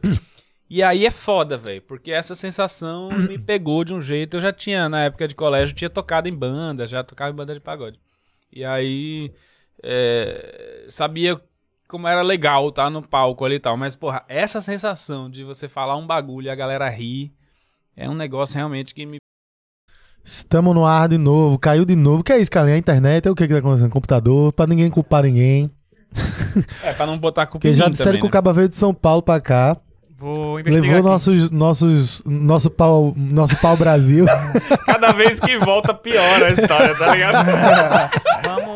Então, eu vou investigar aqui, mas tô desconfiando que é o PC aqui. e... Vou parar aqui pra fazer uns testes depois. O cara veio do aeroporto de São Paulo e trouxe um vírus, velho. É, meu É, vamos amigo. ver aqui o controle Cavalo de de qualidade. Troia. É isso Cavalo aí, de vamos, Troinha. Vamos ver o que tem por aí. Ó, vamos tentar trazer aquele merda. assunto rapidamente de que, porque, pô, tu foi um dos pioneiros aqui, junto com o Murilo, na verdade, Murilo Gun, né? E, de- e foi um- É. o responsável aí, o teu professor, teu mentor aí pra trazer, Mestre. teu mestre aí pra tu ingressar nessa parte de stand-up, né? Foi. Foi mais ou menos em que ano isso? De 2009 pra 2010, assim. Ele, ele começou em 2006. Dá, não sei tão antigo assim. É, só que, tipo, nem tinha show aqui quando ele começou. Ele tinha que fazer show em São Paulo. Ele ia pra lá pra poder fazer 5 minutos de texto, assim. Era, Mas Murilo era aqui, né? É daqui. Caramba, Porra, ele pra ia- caralho. ele Murilo ia- é muito pernambucano. Ele ia pra São Paulo pra fazer cinco minutos, Ele, velho. de graça. Caramba, velho. Caralho. É, ele ia pra conseguir fazer, porque ele é São Paulo e Rio, que era onde tinha show na época, né? Mas aí depois, lá pra 2008, eu acho que ele fez um dos primeiros shows aqui, 7 pra 8, e eu fui fazer o meu em 2009. É que, é tipo, na, na época era muito escasso, né, o show, então, tipo, era isso que eu falei, era 5, 6 shows por ano, assim, então, é, parece que é muito antigo, mas se for colocar pela quantidade de show, o cenário se desenvolveu mais, tipo, lá pra 2012, tá ligado? 11 pra 12 é que o negócio começou a esquentar de ter toda semana, entendeu? Assim, é, de 10 pra 11 por aí. Aí veio o Barreto Júnior, depois veio Sim. Camaleão, depois veio a- os shows que a gente fazia. Quando o Murilo foi embora, o Murilo deve ter ido pra São Paulo lá pra 2012 por aí. É, foi cedo pra lá também. Foi. Murilo chegou a ser um dos maiores comediantes do Brasil, assim. Teve Total. uma época que saiu uma lista do UOL lá, os 10 é, comediantes, mas não sei o que, era tipo Danilo, Rafinha, Oscar, Calabresa, Adnet, Murilo. Era Eu essa, desse era essa galera. dele. Murilo teve, é o único cara que eu conheço que teve ao mesmo tempo um programa no Multishow que ele tinha com o Paulinho Serra e com a Didi, que era a pergunta que ele não quer calar. E ele era apresentador do Comedy Central Apresenta também. Então ele tinha contrato com dois canais diferentes da TV a cabo.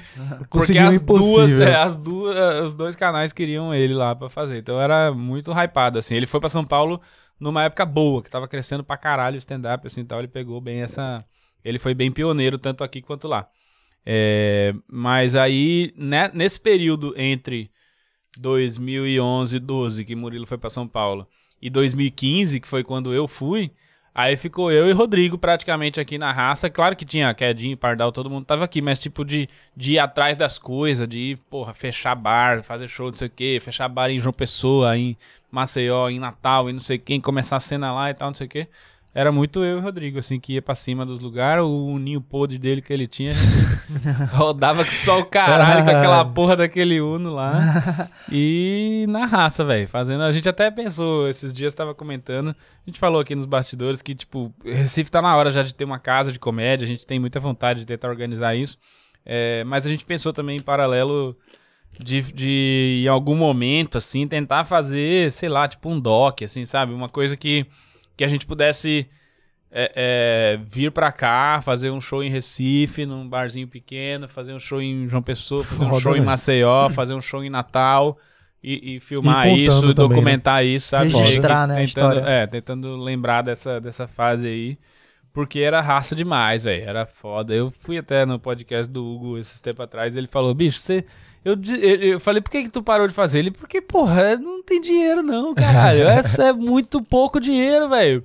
E a gente, é, velho, é pouco dinheiro mesmo. E a gente tava lá fazendo, tá ligado? Tipo, a gente ia.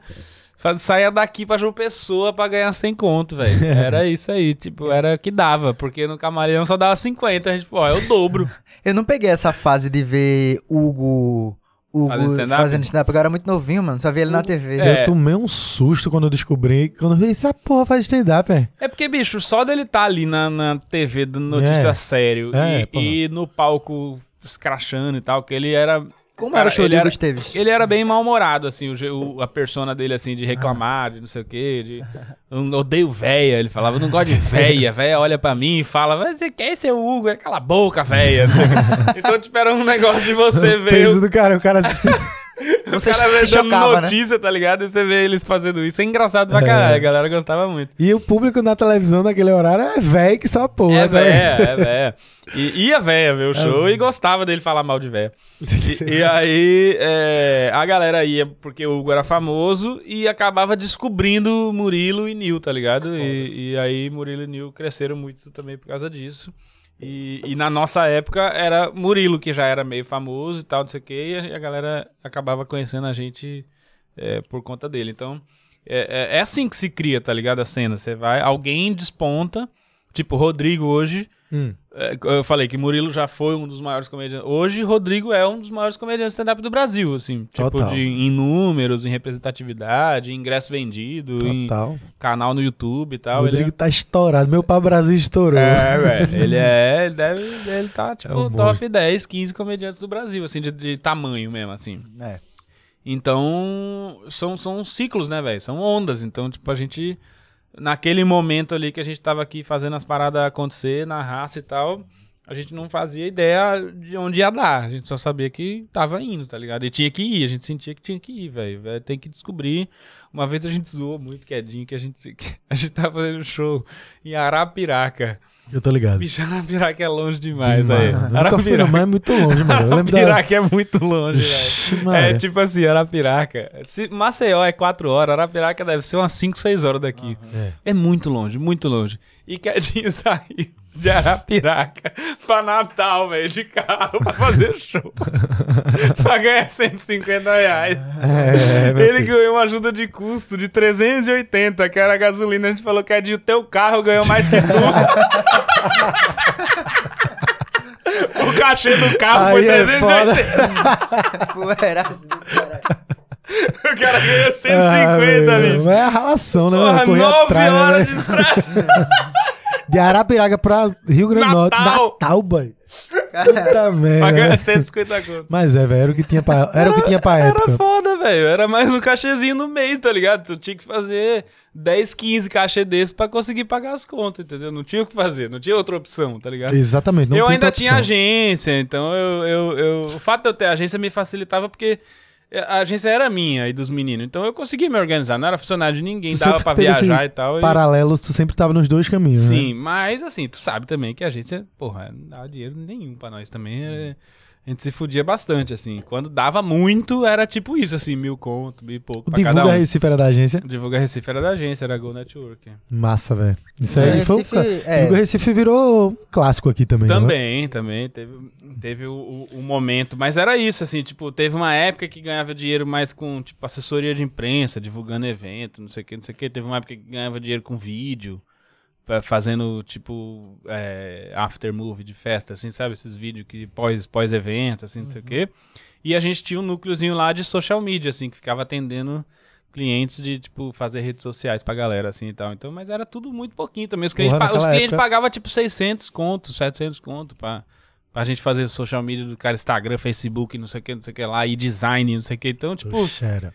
Você tinha que ter. A gente, a gente chegou a ter acho que umas 10, 12 pessoas trabalhando com a gente. Então até entrava um dinheiro, mas não sobrava nada, tá ligado? Porque era bem pouco e pagava todo mundo e não sobrava porra nenhuma. Então era uma época bem foda, mas ao mesmo tempo, velho, é, é, o que, é o que deu no que tem hoje aí. Que Recife tem uma cena forte. Até hoje, assim, a galera, a nova geração de Recife é boa pra caralho também. Inclusive, tem dos humoristas novos, assim, que estão por aqui. Tem algumas, alguns que tu curte mais, assim, que tu admira? Cara, na época que eu tava pra sair daqui, já tinha uma galera que, quando eu tava indo pra São Paulo, tava bem no comecinho mesmo, tipo Tibério, Marcílio, tá, não sei o que, Rafael Tibério, Marcílio Rodrigues, é, João Júlio, quem mais anda? Me ajuda aí. Alex, naquela época do, do Loft ali, talvez o Loft tenha sido um dos últimos projetos que eu fiz aqui em Recife. Era essa galera que já tava come- fazendo open mic naquela época. Sim, sim. Essa galera hoje, tipo, cinco anos depois, seis anos depois, tá mandando bem pra caralho. Inclusive Tibério e Jean, que é o menino de Natal lá, é, trabalham como roteiristas pro Rodrigo também, na Culpa do Cabral, ajudando Sim. a fazer as partes deles de, de piada lá e tal. Os moleques são muito bons. Todos eles aqui que estão fazendo aqui são muito bons. Tem umas meninas chegando também, cara. Isso é massa, porque tá abrindo pra caralho o mercado pra mulher fazer também, no Brasil inteiro. Sempre teve esse negócio de, ah, mulher não sabe fazer piada, puta idiotice do caralho. É, e agora algumas das minas despontaram muito, tipo a Bruna Luiz, tipo essas meninas assim que cresceram pra caralho, então também motiva a- as minas de, de, de fazer e tá vindo muita mina talentosa também aqui também, então é. Isso é muito massa, ver depois de um tempo. Isso que é foda, porque, tipo, é tudo muito novo, tá ligado? O stand-up nasceu, entre aspas, no Brasil em 2006, 2007, tá ligado? Então, você tem. A gente ainda não tem 20 anos que existe essa cena no Brasil, tá ligado? Tem, tem comediantes nos Estados Unidos que tem 50 anos de carreira.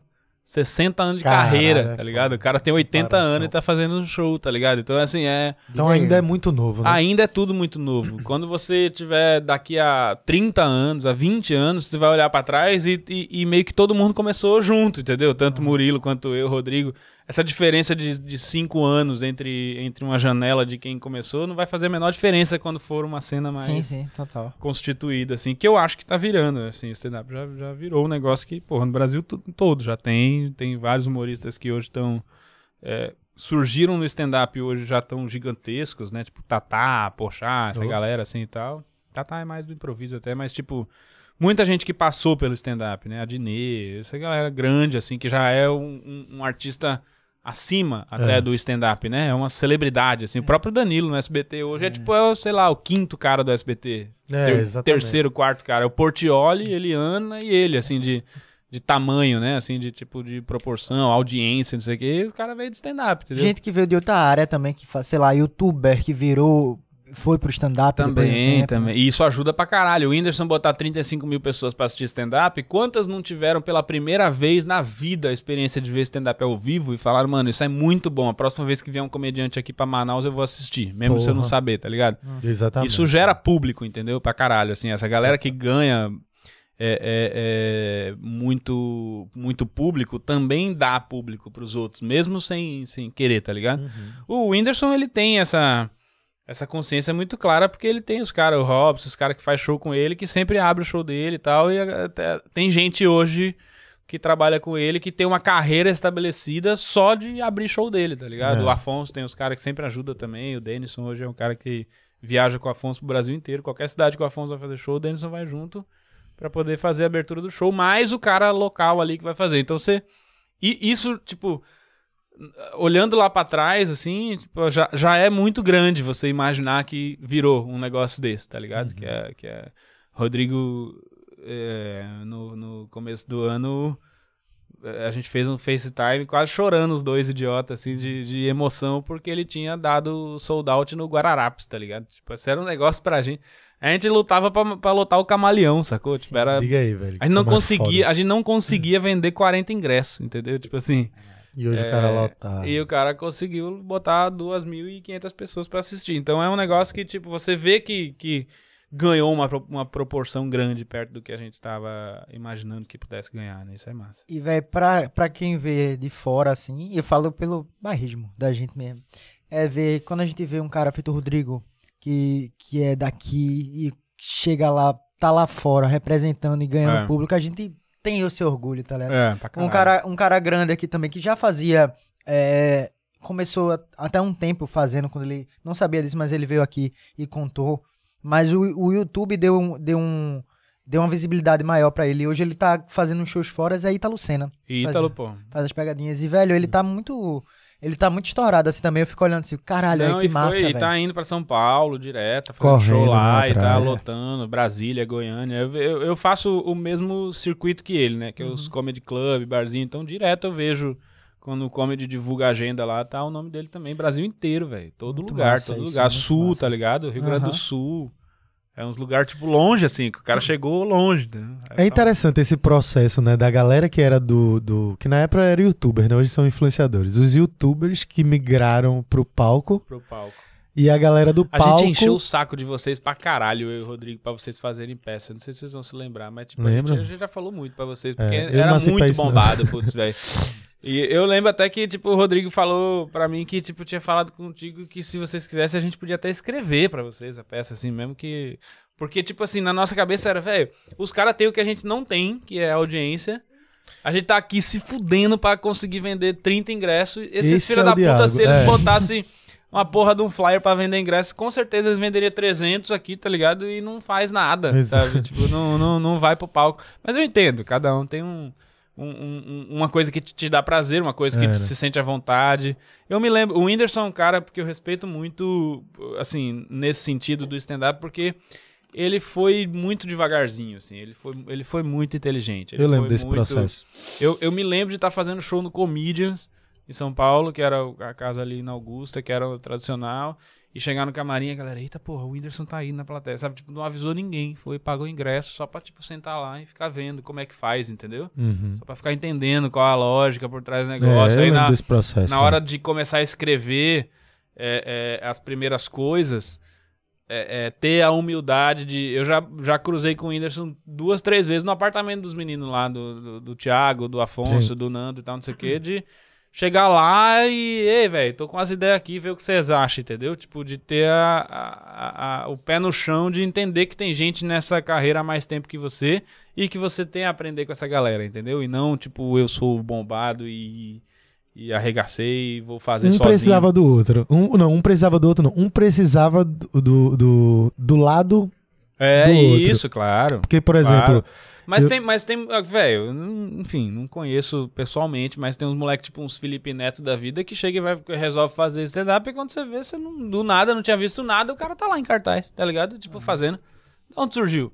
Tipo, é, é- não tem a, a, a mesma consciência de que é um negócio que já tá sendo feito há muito tempo e que você tem que chegar devagar e ir entendendo, entendeu? Que existe uma jornada. Eu sei que tu é famoso, mas tu tem que também fazer os barzinhos fudidos de João Pessoa que a gente fez, entendeu? Total. Não é só porque a gente era pobre, era porque isso é uma construção, tá ligado? Exato. Isso Aí é... o cara, muitas vezes, ele não tá, não tá fazendo stand-up. É. Não, e muitas o vezes Whindersson foi no esses ca- Minhoca essa semana. Sim. Um lugar que é pra 70 Total. pessoas. Ele foi lá, tipo, nem avisou. Foi lá fazer 5 minutos, 10 minutos pra testar o material. É tipo, qual a necessidade dele ir lá, num lugar pra 70 pessoas, que, nin- que ninguém vendo? esperava ver ele, tá ligado? Ele foi lá essa semana. Isso aí aconteceu agora, isso aí. Não, Então, tipo, e, o cara e tem a consciência. isso que tu tá falando, a gente vê, pelo menos eu que sou da área do YouTube, eu vejo vários dessa, dessa galera que começa e fala assim, ah, vou pro stand-up.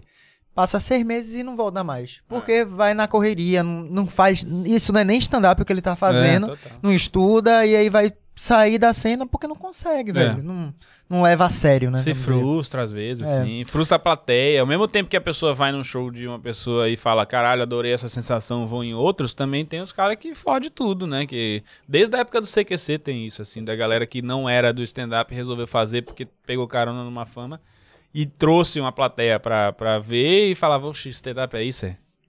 Nunca mais eu vou ver essa porra, tá ligado? Porra, pô, eu, tô eu não vou dizer o nome, mas eu, eu tive uma experiência dessa lá em Fortaleza, na época de, de, de, de youtuber. Aí uma galera, outros youtubers foram fazer um show em Fortaleza. Lá, tá, porra.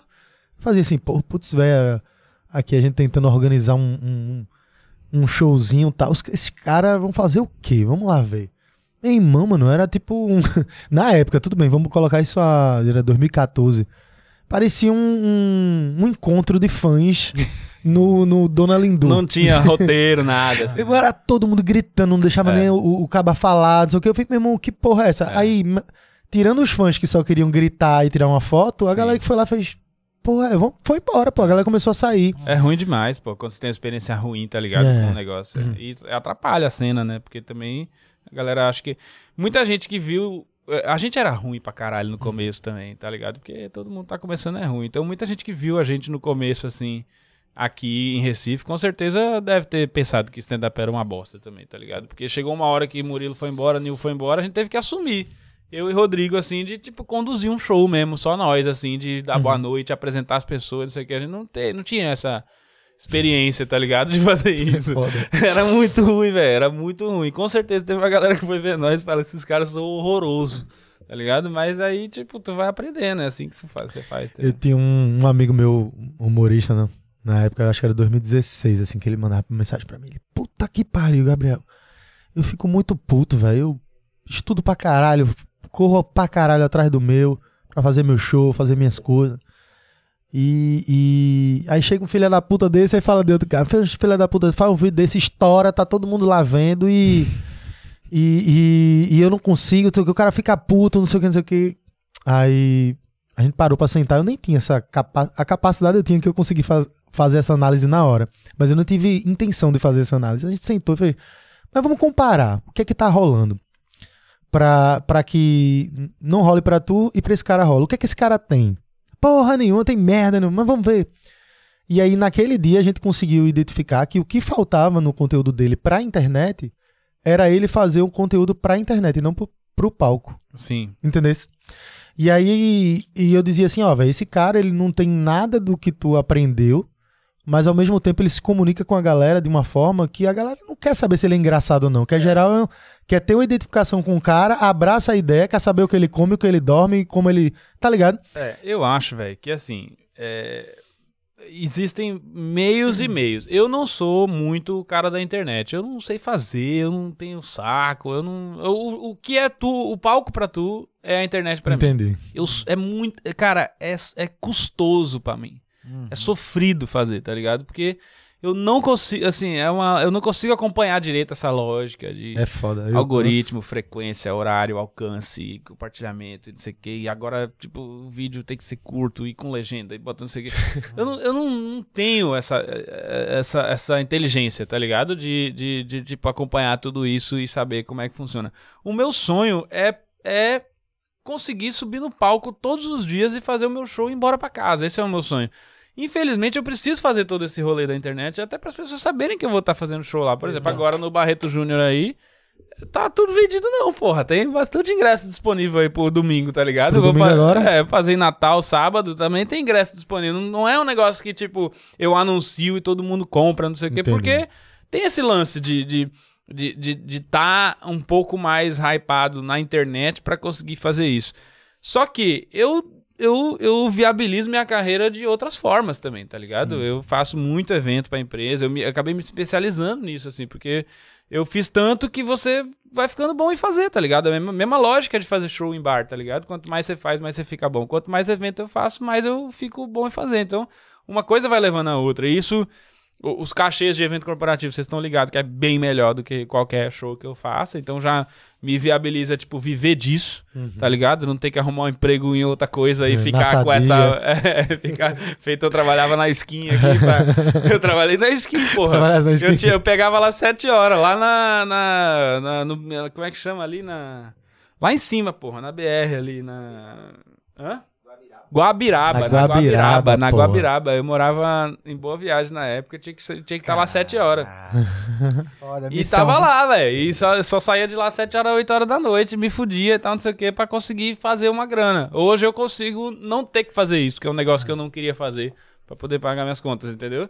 Então, tipo, eu vejo que, tipo, mesmo eu não tendo tanto alcance como talvez eu devesse ter pelo tempo de carreira, não sei o que, não sei o que lá. Irmão, eu tô conseguindo me manter, tô, tô, tô indo, tô vivendo disso e é o que importa, tá ligado? Então tem proporções, proporções. Escolhas e prioridades É. né, que o cara vai ter na sua vida. Ô, velho, e essa questão aí de eventos corporativos? Pra isso, pra muita gente, muito humorista, é um terror, né? Tem Pra, gente pra quase não, todos. Não consegue, Pra velho. quase E todos. tu se especializou nisso, velho. Então, primeiro, eu, por ter tido agência, eu já tive muita reunião com, com gente de empresa, Tem né? que ter saco também, né? Tem Porque que não é todo humorista que saco, vai tá ter ligado? saco. Eu, eu sei atender cliente. Começa daí. Não é todo mundo que sabe atender cliente.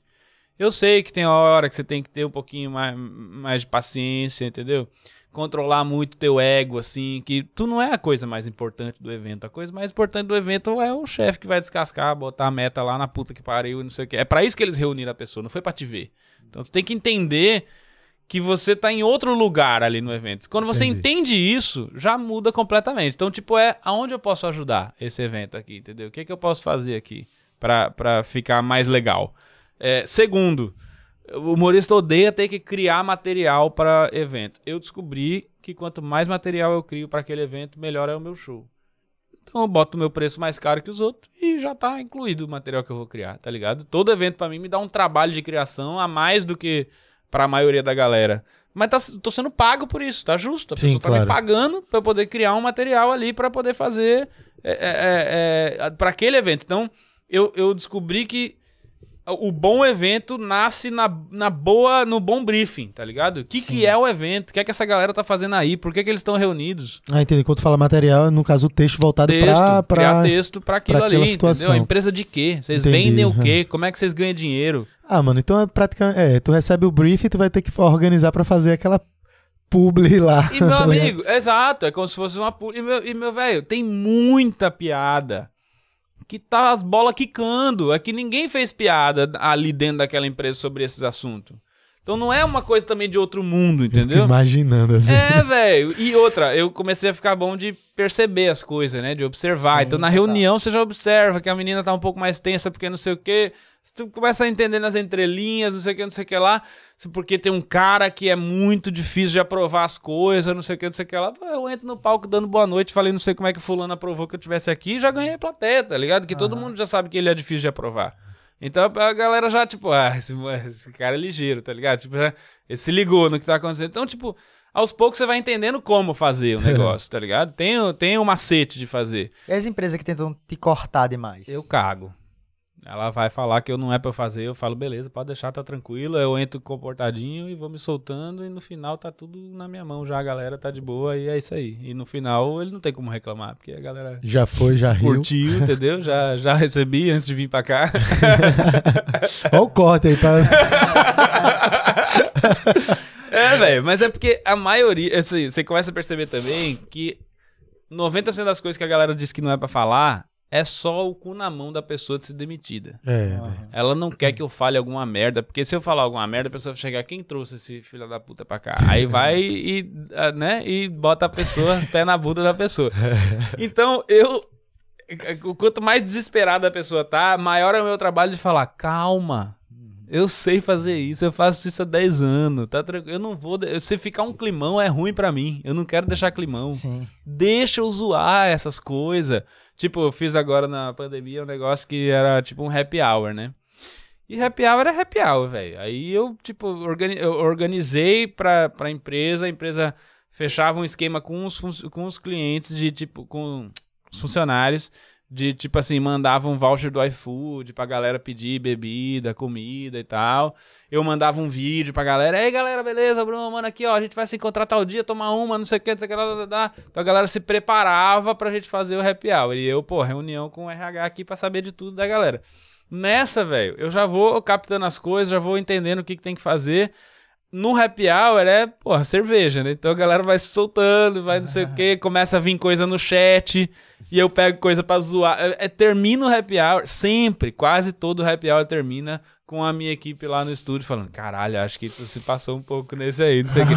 e nunca deu merda, tá ligado? Porque você cria o, o clima Um pra, ambiente pra certo, né? aquela parada funcionar, tá ligado? Tipo, uma das lives que eu fiz era com o iFood, e eu fiz uma semana depois do Dia dos Namorados. Eles estavam.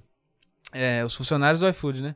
Eles estavam fudidos lá, porque, tipo, no dia dos namorados eles ficaram fora do ar, tá ligado? No meio da pandemia. Era o dia que eles mais iam ganhar dinheiro e tal, não sei o que. Caiu o servidor, ficou, deu uma merda lá e tal.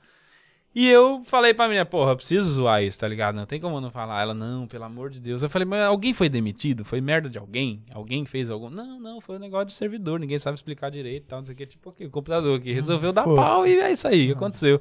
Falei, então, porra, não vai ferir ninguém, tá ligado? Eu vou falar do servidor, tá ligado? O servidor não é uma pessoa. Deixa eu zoar, não sei o que. Até que depois de muito custo consegui convencer a mulher de zoar. Fiz um setzinho lá de piada sobre isso, coisa que fica fora do ar, expectativa. Falei que tinha deixar minha, pra minha mulher que ela podia escolher o que quisesse no iFood. Então, porra, queria agradecer demais aí vocês terem ficado fora do ar. aliviou bem minha fatura aí. Eu sei que pra vocês deve ter sido uma merda. Pra mim foi ótimo, tá ligado?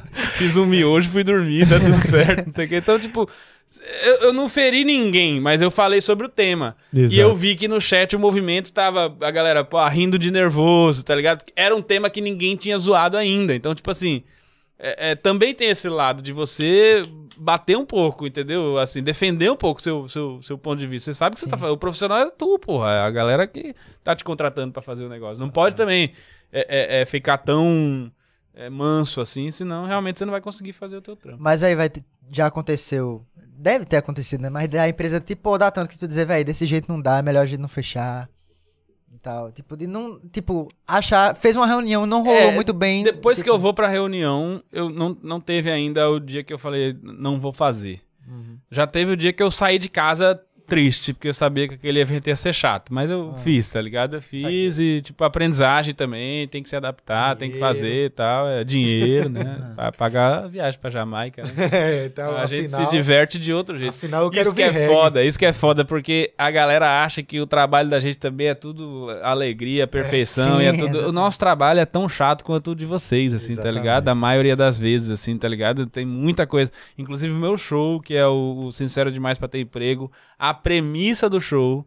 É justamente essa, a pesquisa que eu vi que 70% das pessoas estão infelizes com o trabalho. Eu falei, me espanta ter 30. Quem é que falou eu tô feliz? É. Tudo bem? Assim, beleza, que você tem que trabalhar com alguma coisa que você acredita, alguma coisa que te que não te enche o saco. Mas, pô, ser feliz já é demais, entendeu? É. Ser feliz é, É, nós na praia tomando caldinho. Isso é, isso é alegria, tá ligado? Não, vem, não mete essa, entendeu?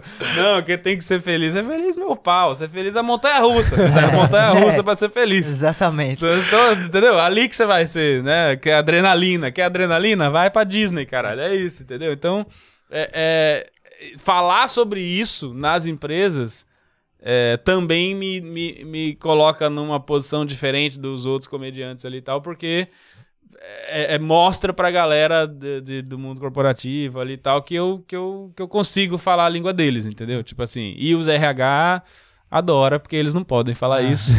e eu tô falando, entendeu? Tu fala de telemarketing nesse teu show? Porque, porra. Trabalhou na conta que foi. Não, eu trabalhei na Datamétrica. Lá era pro INSS, lá no Recife Antigo, meu irmão. Nossa. Atendendo pra saber previdência. E aí, digo mais, eu- eita, nem sei se posso dizer isso. Não. A, a minha assessoria é, de interna. tudo que eu disse aqui, né? Não, mas minha... não, não vou dizer não. Esquece, esquece. Esquece porque eu já disse o nome. tá de boa. Mas tá de boa. Enfim, velho, sobre tu, esses teus eventos corporativos, eu faço uma. Velho, tu, fal- tu falando, eu fiz uma comparação na minha cabeça com as publis que a gente faz Total. na Recife Ordinário. Não sei Total. se tu chegou já a ver se alguma das que a gente faz, velho. Só que a galera, Já, sempre, pô. a galera sempre fala, velho, que massa que vocês fazem umas publi criativas e tal. Total. E, velho, é meio que isso, velho. Tem muita Da gente que. lá e tal. Tem muita gente que tem.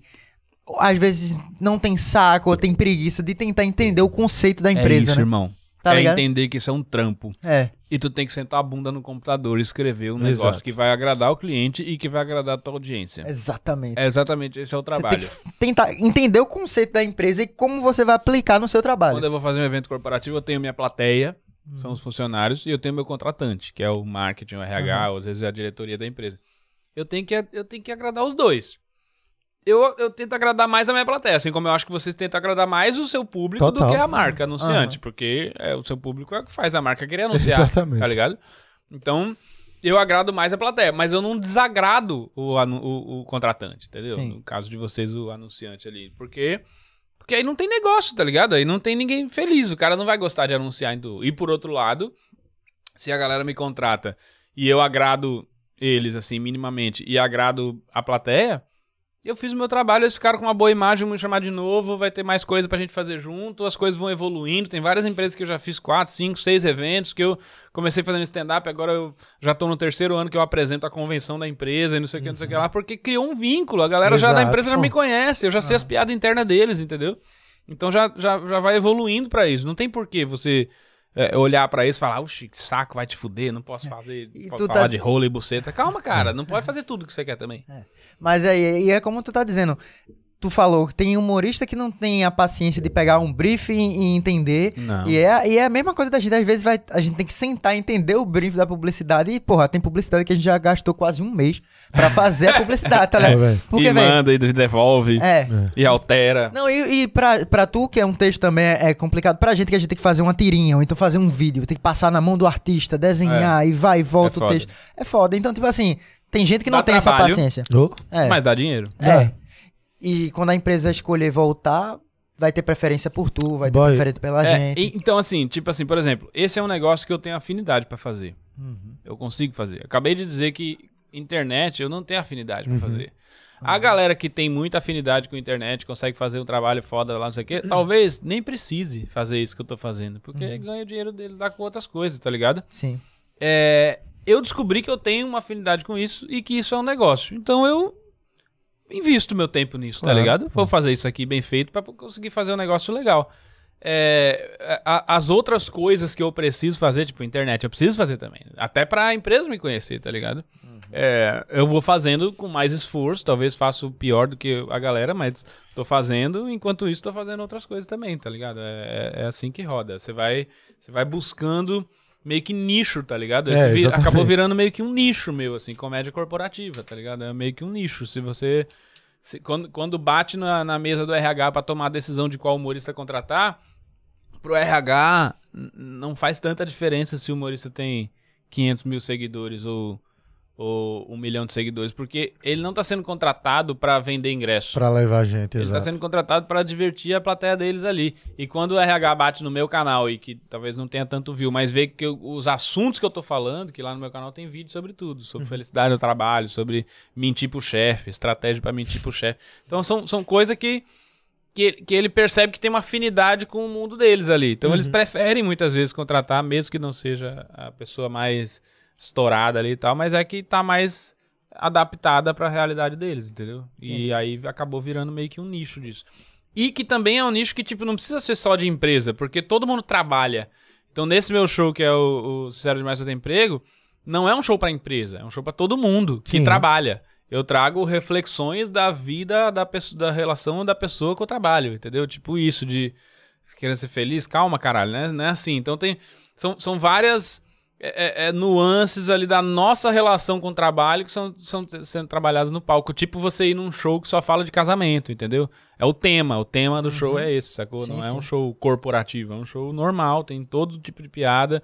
Não é um show sem palavrão, não é um show feito pra empresa, é um show tipo show, eu mesmo falando das minhas coisas lá. Só que tem um tema central ali que, que, que, que- que é o guarda-chuva do, do show ali, que é esse trabalho. Sim, sim. De- repete aí a data pra galera, as datas dos teus shows agora. É, sábado agora, Natal, Natal, Natal. Comedy Club. É, e domingo, Recife, Teatro Barreto Júnior. Os links estão na minha bio. É o Bruno Romano, meu Instagram. Instagram. O Bruno Romano tá aparecendo na tela aí, né? O, o Bruno Romano. O cara. Falando, falando em internet aí que a gente tá falando, mas teve um vídeo aí, teve mais de um, mas teve um vídeo que viralizou pra caralho o teu aqui. Que foi o da Gamenon. Da não foi? Gamenon, foi foda. E se pá, eu lembro que a gente postou até na Recife Order mais de uma vez, até, porque sempre traz, passa o tempo, a gente Esse traz o vídeo assunto. ele volta. Volta, Ele é porra. Highlander. É. É. É, é choveu. A galera começa a mandar no WhatsApp. É. Meu filho, quando o vídeo viraliza no, no WhatsApp, você pode ter certeza que ele vai estar pra eternidade. Uma hora vai Então, velho. voltar. Mas você sabe que, tipo, esse vídeo nem tem tanta view assim no, no, no Facebook, essas coisas. Mas ele é- viralizou ele no é no WhatsApp. WhatsApp. Ele é de WhatsApp, Ele é né? de WhatsApp, é. É no Facebook isso. deve ter, sei lá, tipo, 300 mil views, assim. Tipo, não é um negócio que é um viral. Mas no WhatsApp, velho, é... aconteceu até um negócio engraçado que o Rodrigo tava lá em casa no dia que a gente postou, a gente tava lá tomando uma e tal. Aí acabou a cerveja, eu falei, peraí que eu vou no posto pegar ali. E eu fui, velho, a gente tava na piscina, tava, tipo, sem... Sem óculos, tá ligado? Com o cabelo meio zoado. Pe- Peguei uma regata, botei por cima, camisa meio grudada no corpo, assim. Fui só na, na- Select pegar a cerveja e ia voltar pra casa. Na hora que eu fui pagar, o cara falou: Oxe, tu parece aquele bicho da música da Gamenon. e aí eu falei: Caralho, sou eu, sou eu pô. Tipo, eu não, eu não entendi porque que ele tava falando pra mim. Aí eu voltei pra casa e falei: Gordo. O cara falou que eu parecia o cara da música da Gamenon. Ele, eita porra. Aí, quê. aí a gente abriu, aí tipo, no meu WhatsApp tava assim, um monte de gente mandando que recebeu num grupo de não sei o quê. Aí o Gordo também já tinha recebido nos três, quatro grupos. E ficou essa porra, foi no dia assim que aconteceu. Foi tipo dois dias que eu postei assim. Alguém baixou, postou no WhatsApp. E, e foi bizarro. Foi. Aqui em Recife foi um negócio muito, muito é, é, louco, assim, como a galera reconhecia, velho, na rua. É porque, Por causa da porra do vídeo, tá? ligado? Guarda de trânsito. Eu parado no sinal, os caras, ah, Gamenon, não sei o quê. Eu virei, tipo, o cara Tudo da dentro- música da Gamenon. carro. Uhum. Caralho, virasse o cara da Gamenon. o cara da música da Gamenon, até E se, hoje. tiver, se te visse na Gamenon, aí era o plot Meu velho, se eu, se eu repostasse todos os Instagram que a galera me marca quando tá com trânsito da Gamenon, É, meu. meu Instagram era monotema, tá ligado? Só tinha isso. Era só isso que tinha. A galera é, é, lembra muito dessa porra aí. Toca Cara, a música pra gente, pô, pra gente, Vou pra tocar. gente ouvir. Trouxe aí o cavaquinho. Eu, eu, eu mandei a mensagem, fiz, traz teu cavaquinho, pô. Ele tô vindo direto do aeroporto, mano. Tá ali, a bolsa Trouxe do tudo, caralho ali. guitarra, trouxe tudo ali. Veio da Jamaica, tem uma caixa. aquela, aquela caixa ali. Aquela ali é pra aquela, mais tarde. Aquela grandona. Ah, Presentinho, presentinho pros meus amigos. Ah, ô, obrigado. Vou cobrar, viu? Ainda bem, ainda bem que a gente não bota a localização aqui. Vocês faziam paródia, né? Essa porra é uma paródia também. Que é, da H Mamous, né? Que eu fazia. Arte popular, né? Arte popular. Essa música eu gravei num show do Murilo, que tava lá no Rio Mar. Aí ele fez justamente esse negócio de cada um faz um minutinho. Se tu vê no vídeo, tá tipo a galera atrás de mim, assim, ó. Sim, Pardal, sim. Quedinho, Rodrigo, todo mundo que a gente tava fazendo lá.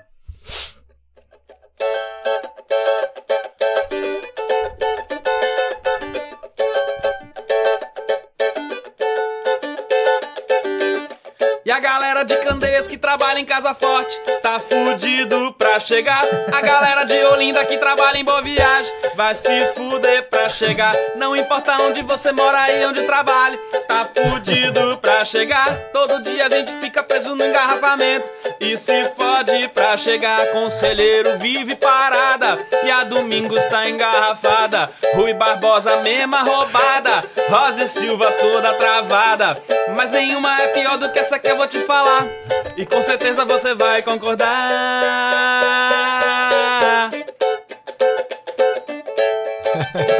Que Agamenon mal abriu o sinal, já fechou. Agamenon que foda esse canal que fedou.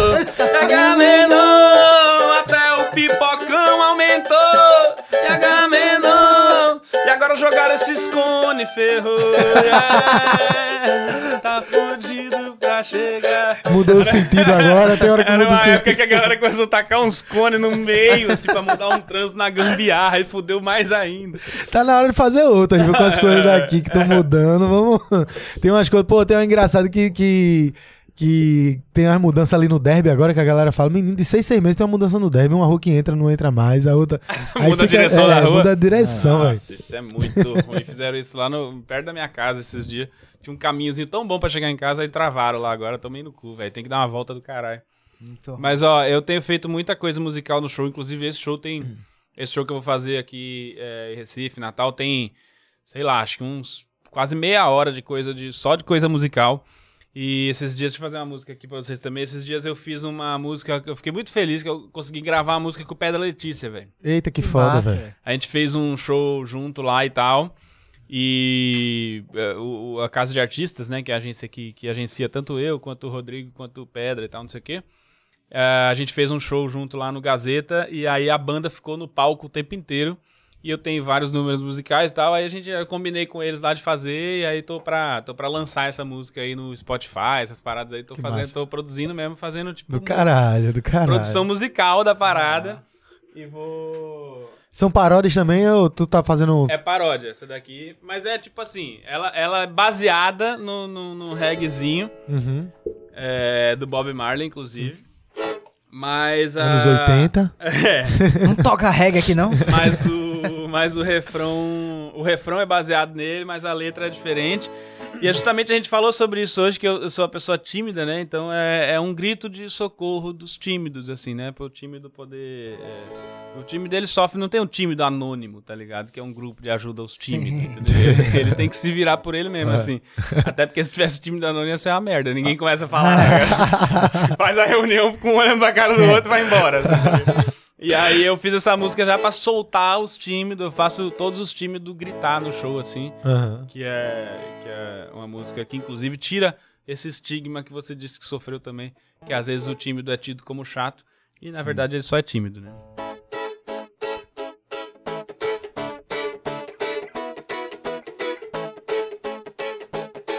Refrão defende a gente pra não ficar na chatice. Tímido não é chato, é tímido. É, é. Tímido não é chato, é tímido. Eu era uma criança que sofria de timidez, mas resolvi contar umas histórias para vocês. Toda criança tímida na escola sofria pra caralho. Se você também era, aproveita agora e sai do armário. Sei que só de pensar em se expor, você quase morreu. Mas se você já passou pelo que eu passei, grita eu. A essa hora que eu falo pra galera gritar. Então, se vocês tiverem passado por isso também, pode gritar. Eu! Ficou calado quando erraram seu nome. Sofria pra atender o telefone. Eu! Odeia ter que dar tchau quando vai embora. Eu! Fica puto quando te mandam falar pra fora. Eu! Curte muito, mas fica na sua. Eu! Quando vê um conhecido atravessa a rua. Tímido. Não é chato, é tímido. E, e, oh, tímido. Não é chato, é tímido. O reggaezinho. Se gritar eu agora te deixou mal. Talvez você não seja tímido, talvez seja antissocial. Eu sei que mesmo sendo chato, você não gosta de climão. Então pra ficar bonito, vamos cantar junto esse refrão. Vai! Tímido! Não é chato, é tímido. O grito de socorro dos tímidos. Tímido! Não é chato, é tímido. Muito foda, velho. Uh! Ô, aí o bicho canta, vamos. O bicho canta, o bicho meio imã. Essa é a música pros tímidos se soltar, entendeu? Pra criar um momento no show que eles podem falar um eu forte, entendeu? Foda, Eu foda. falei que tocava pagode. É, lá em, em Recife, ninguém. Lá em São Paulo, ninguém conhece suas músicas. Que era da época que, que, eu, que, eu, que eu tocava aqui. Tipo, se, se eu, se eu tocar isso aqui em Recife, tem uma reação. Não, como é que é?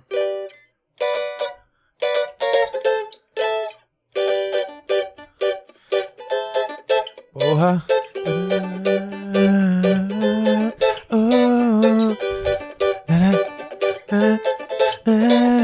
Porra, total, Será? total. Será? Total, total. Será meu? Outra coisa que tocar em Recife tem uma reação, lá não acontece nada, que é esse aqui, ó. Depois de uma noite de amor com a minha preta, carinho pra lá e pra cá. Lembra disso? Demais. Aqui, lá- ó. É.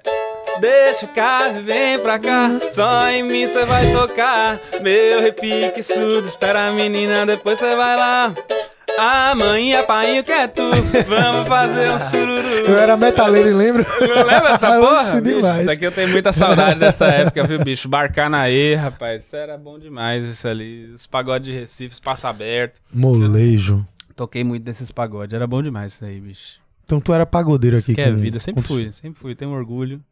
Sempre fui pagodeiro. Lá da galera de Candeias, inclusive, é, sempre foi mais a- apessoada do reggae e do rock, né? Sim. O próprio Johnny, o Neil, Neil tocava batera na banda do Johnny, a- a Candeias Rock City. Sim, que massa. E- Ah, era, era. É. Caralho. Que massa. E a galera lá é bem alterna, né? Do rock e É, tal, o. Candeias é... E eu ficava no pagode. Eu me lembro, assim, que a minha emoção era, durante o carnaval, ver o show do Ginga e Malícia na curva do S, assim. Tipo, era um momento, o ápice, assim, de caralho, o Ginga vai tocar na curva do S, velho. Aí vinha a Rene, tá ligado? Botava. Os carnaval aqui, agora, pô, o carnaval aqui, velho. Porque tu veio pra cá e tu se metia. Tu era, tu era nerdão, assim, de ficar em casa ou tu saía? Tu tinha uma baladinha assim que gostava tu de sair. curtia? Gostava de sair. Olinda, eu confesso que eu demorei pra ir. Uns Uhum. três anos, assim, morando aqui, pra, tipo... Eu via pela TV e falava, não vou nem com caralho, gente, gente que só Eu só fui uma vez, meu filho. Eu Não, vou Não, mentir, depois, não- eu, depois eu gostei de, de Olinda, assim. Sol do caralho, pô. Eu, eu era, eu tipo, lá. eu era o, o, o rato do carnaval, assim, de tipo... 11 horas da manhã ia pra Olinda, ficava até umas 4, 5, voltava antigo, ficava até 2 horas da manhã e dormia, e no outro dia 11 horas de novo e tal, fazendo isso, fazendo essa porra, uns, tipo, uns 3, 4 dias durante o carnaval. Eu era assim até a pandemia. Eu acho que agora, quando voltar, não vou ter mais pique, não. A pandemia me mudou. Tamo destreinados, viu? Inclusive, fui pra Jamaica no primeiro dia. Eu, eu, Jamaica, só pra deixar claro, muita gente fala, ah, Jamaica, existe mesmo negócio de maconha lá? Existe. Porra. Claro que existe. Rachixe? Existe. É. THC. tipo assim, ah, é difícil conseguir maconha lá? Não. Nem um pouco. Eu cheguei no aeroporto, no aeroporto. O cara que, que me ajudou, a, eu, eu fui perguntar pra ele onde era o negócio do hotel lá pra pegar o ônibusinho que tinha que ir pro hotel. Enquanto tava esperando o ônibusinho, já bastou pra ele já, assim, da gente ter a conversa ali de, ah, legal, primeira, primeira vez na Jamaica, primeira vez. Ô, legal, vai se divertir bastante? Eu disse, vou bastante. Gosta de beber? Eu falei, gosto de beber. Ele falou, é, alguma coisinha a mais? Eu falei, com certeza. Em Candeias foi assim também, quando eu fui pela primeira vez. O taxista que foi te buscar no aeroporto já falou a cinco mesma coisa. minutos, Cinco minutos ele voltou. Velho, ele voltou com um pacote. Tá, não, pô. Ele É voltou, sério isso? juro por Deus, voltou com um pacote que eu acho que eu levaria uns três meses pra fumar. Eu tinha nove Caralho. dias. Era, Caralho, era muita coisa. Aí cheguei no hotel, era esses resort que é tudo incluso, né? Comida, bebida, tudo incluso. Tudo, absolutamente tudo incluso. Que foda. E aí no primeiro dia meti o pé e perdi completamente a noção da realidade. Vomitei, mijei na cama. Sério mesmo, boy, eu não acredito nisso, não. É sério. Juro, porra. Eu, tava, eu lembrei disso porque ele falou que no carnaval não vai aguentar. Eu tava fora de forma, caralho. Eu tava fora de forma. Caralho, velho. E eu virei o Usain Bolt da droga, né? É. Assim, eu, eu fui pra cima violentamente. Violentamente, assim. No outro dia, tomasse no cu, né? Não, e a Camila, coitada, toda sem graça de falar com a camareira do quarto que ia ter que limpar o quarto todo cagado lá de vomitado, e lençol Pô, mijado, cara. não sei o que. Ela foi toda, olha, desculpa, é que ele passou mal, não sei o que, não sei o que lá. A mulher olhou pra ela e fez, relaxa, ele tá aproveitando a Jamaica. Eu falei, é isso, porra. Esse é o ser humano, que, entendeu? Esse é o tipo de gente que me agrada. Isso é o jamaicano, entendeu? A galera tá de Caramba. Boa. Galera, ela já devia ter fumado uns quatro. Ela tava tranquila, ela tava. Iria de Ela barba. tava suave, tá ligado? Pô, o garçom falou. Eu falei pra ele, quanto você fuma? Ele falou, bicho, eu fumo umas 10 vezes no dia. É sério, mano. Cada vez Isso que não é eu... piada, não, né? Não, cada vez que eu vou fumar, eu dou uns 10 puffzinhos, ele falou. Praticamente o cara é 24 horas chapado. Você nem conhece a versão da pessoa normal, tá ligado? Caralho. É isso, acho que Engraçado. essa- E lá, assim, é, é, como Estado, não é, nem, não é nem que seja legalizado, né? É normal, é natural, né? Não- Eu acho que nem é Nem é, legalizado. né? É porque pare- parece que no Marrocos, por exemplo, não é legal. Não sei se é no Marrocos, que não é legalizado, mas ao mesmo tempo nem. Parece que nem, nem foi criminalizado. Tem, tem países que Não, são é, legalizados, tem, tem, países tem país que. que é, é uso medicinal e tem país que é uso recreativo. Eu acho que a Jamaica é uso medicinal. Mas só que. eles tomam remédio demais lá. eles só Eles se gostam. cuidam muito, entendeu? É só isso. Mas aí, tipo, Como, é, depois. como é o nome do, povo- do povo que gosta de tomar muito? Hipo- Hipocondríaco, É, eles são é hipocondríacos. É um hipocondríaco, país hipocondríaco. Mas, mas, ó, isso foi, isso foi no aeroporto, né? Que o cara tava todo mocado lá, escondido. Mas no, na, na praia mesmo, porque o hotel era, tipo, na é beira é da praia. A areia já deve Meu ser amigo, semente. é igual passa o cara do orégano aqui e passa lá, entendeu? O orégano de lá é diferente, mas ele passa vendendo também o orégano lá. E, tipo, de boa. Passa gritando mesmo, tu fuma! Ele, ele, ele fala mesmo. Então não muda muita Smoke, coisa daqui, não. smoke! Caralho, velho. Pô, eu queria muito ir, velho. Muito ir, velho. E é lindo lá demais, né? Lindo. Caribe, né, boy? Não, assim, a parte é, é, de praia, eu nunca vi um negócio tão Desse. incrível quanto aqui. Tem umas fotos no meu Instagram lá. Nunca vi um negócio tão incrível quanto aquele.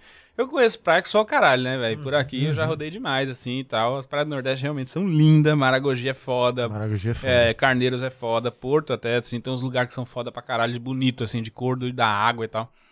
Mas lá é incrível, pô. Lá é incrível, lá é bizarro, é bizarro, é inacreditável, muito bonito. E o país, assim, muito além disso, né? Eu tô falando isso pra zoar, mas, tipo, culturalmente muito foda também. Pô, os caras têm muita coisa foda lá pra conhecer. Fora as praias, a galera muito gente boa pra caralho, assim. Parece brasileiro, velho. Parece que você tá. Juro por Deus, parece que tá no Nordeste. Parece que você Massa. tá no Nordeste. Porque a- a- parece que a- a cidade lá de onde a gente tava é tipo Ipojuca, tá ligado? Ah, saquei. O hotel é tipo Somerville, tá Saquei, ligado? saquei. É, é, é muito parecido. Muito, pa- a galera, a galera hospitaleira e A zoeira. vibe da galera, né? Zoeira pra caralho, gosta de zoar. Tu faz amizade com o garçom no primeiro dia, no cara que atende o barman, tá ligado? Tu faz amizade, tu vai passar oito dias. Aí no oitavo dia tu já tá dando tapa na cabeça do maluco. Caralho, tá quero ir ligado? pra Jamaica, É velho. bom demais, velho. Bom demais. Puta vibe foda e um lugar muito bom, assim. E é barato o natural? É, infelizmente é dólar, né? Tipo assim, então. Então, então é, fodeu. É foda. Mas tipo assim. É, é tipo você ir pros Estados Unidos. Hum. Passar 10 dias nos Estados Unidos. Vai custar a mesma coisa. Entendi. É, Entendi. é uma Ah, graninha, tu tá- uma graninha. Tu tá com teu podcast também, né? Com a galera, Minhoca Rádio Show. Minhoca Rádio Show, toda segunda-feira. é, tem um canal lá. Um podcast a gente é meio bagunçado, assim. É tipo altos Um quadros. programa de rádio, né? é, quadro que essa porra. quadro pra caralho, Eu vi Cauê cantando rap lá. a gente fez. A gente tem um negócio que é rap é informação. A gente pega as notícias e começa a ter, que rimar, tá ligado? Eu vou conseguiria? ver. Porra. Posso tentar. Bicho, é difícil só o caralho, velho. É muito Pode difícil ser. fazer essa porra. é muito caralho, difícil vi. fazer essa porra. A gente vai lá e Eu faz. me Aí, tipo, na, é, na época, era, no dia que ele foi lá, a gente tava falando do BBB. Aí fizemos Foi, rima. Mas assim, tipo, o Rabin teve uma vez que ele foi no Risadaria, tava mamado, ganhou o prêmio, falou um monte de merda no palco. A gente pegou essa cena, reproduziu a cena, tá ligado? Todo mundo do elenco fez a mesma cena que ele Caralho. fez, assim, com texto e Que tal, como massa, se fosse velho. teste de novela, tá ligado? A gente fica criando essas aleatoriedades lá, assim. Tem várias coisas já, umas viagens que a gente fez lá. É, futebol de semáforo a gente fazia. Botava dois caras pra jogar bola na faixa de pedestre. Porra. Os golzinhos, um de cada lado da calçada. Aí E é a faixa de pedestre era o campo. Fechou o sinal, começa o jogo. Abriu, recolhe tudo. Fechou de novo, segundo tempo, volta. Caralho, velho. É, bicho, essas doideiras, assim, coisas sem sentido e só sob uso de muito entorpecente.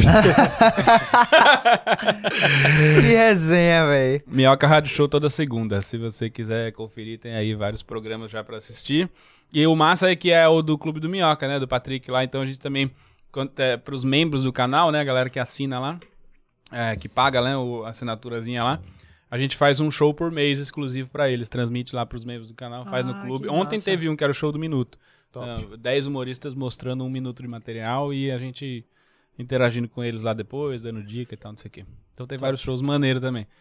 Muito massa, velho. É muito É legal foda. fazer lá. Tamo nessa mesma correria de podcast, é foda pra caralho, mas é muito legal ao mesmo tempo, né? É, É, massa, é massa. Produz conteúdo pra caralho, né? Num- numa Então. sentada dessa aqui, de to- trocar Então. ideia, sai um monte de coisa aleatória. Né? E, eu- e conhecer as pessoas, né? É. O cara trocar ideia é muito foda. É. Falando nisso, um- uma pergunta que eu tenho é sobre aquele teu.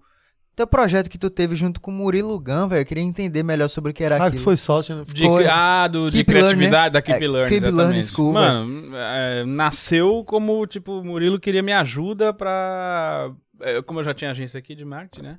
Uhum. Ele dava um workshop de criatividade nas empresas e dava também, tipo, vendia avulso assim também pra galera. Tipo, às vezes fazia uma turma aqui em Recife, uma turma lá em São Paulo e tal. Ele estudou criatividade pra caralho, assim. Tipo, ele foi a fundo nisso. Foi pra, tipo, Estados Unidos estudar isso e tal, não sei o que. Criatividade é uma parada meio que uma ciência, assim, né? Tem Foi, várias teorias e tal. E Foi aí foda. ele queria transformar isso em, em curso online, assim. E eu achava umas viagens, os anúncios dele, ele explicando o curso. Era a gente tá que fazia junto, é. Porque aí, aí entra o lado comediante do negócio de você Sim. ter que chamar a atenção da galera. Muita gente desse, desse mercado de marketing digital, assim, esses bagulho meio Érico Rocha da vida, assim. Inclusive o próprio Érico se aproximou muito da gente, assim, por estar achando foda o que a gente tava fazendo, meio que quebrando as regras que eles tinham lá de, Uhum. de lançamento, essas coisas assim, né? Tem muita regrinha nisso e a gente meio que cagava pra isso, assim, e tal, e botava o jeito bem au- autêntico, assim, autoral de fazer, isso repercutiu bem. E aí, velho, começou a rolar muito bem isso aí. Tipo, um monte de gente eh, se interessava, um monte de aluno, assim, tipo, a gente teve quase 10 mil alunos. E aí começou a virar um negócio que, que começou a virar de novo, tipo, uma empresa, como se fosse uma agência ali. A gente tava com, sei lá, 15, 20 funcionários e tal. E, e aí, tipo assim, eu tinha ido pra São Paulo pra ajudar ele a fazer isso e também pra me aproximar da cena do stand-up. E aí, tipo, chegou um momento que não deu mais pra conciliar isso assim e tal. E aí troquei ideia com ele lá e tal, saí, vendi minha parte lá da, da empresa e me voltei só pro stand-up.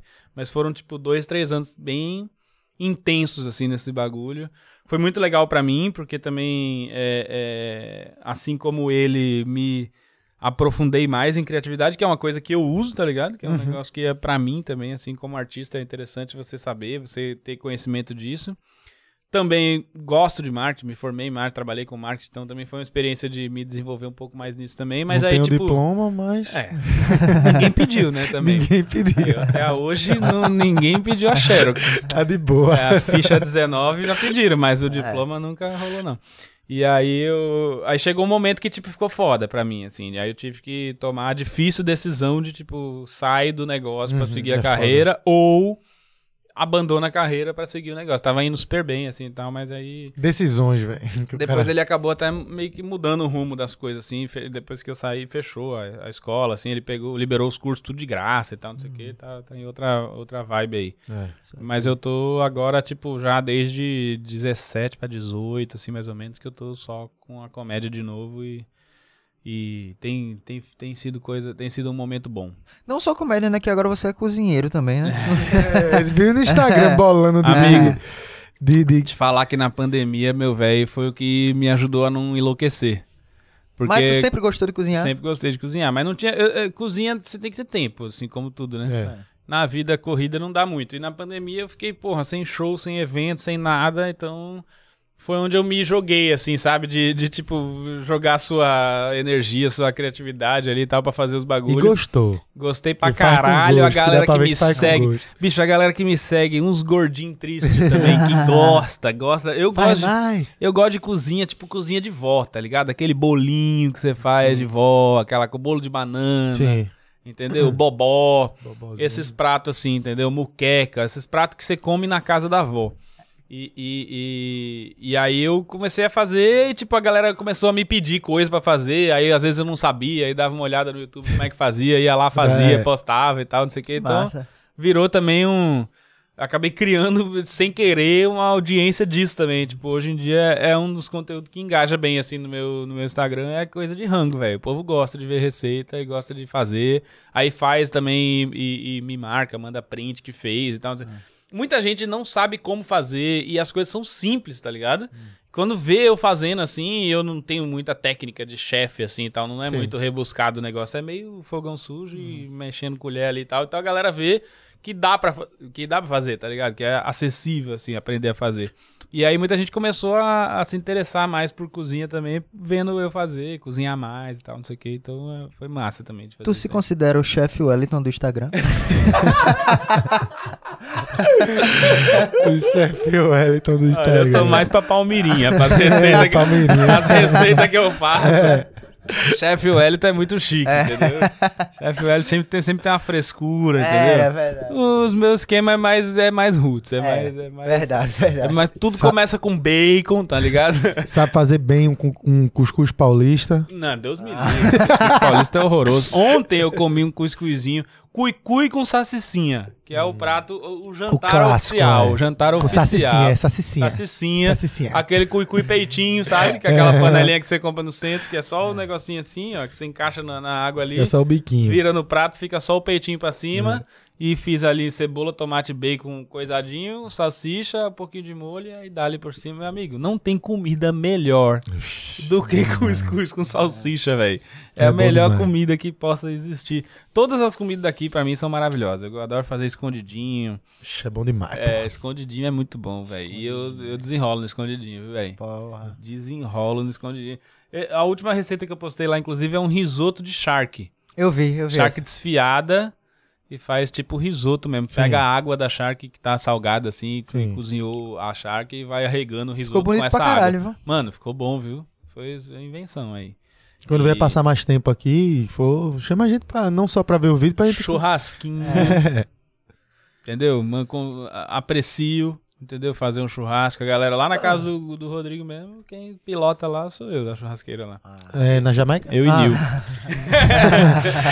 Ô, outra coisa na Jamaica, viu? É, comida maravilhosa. Parecida com a comida do Nordeste também. Muito fruto do mar.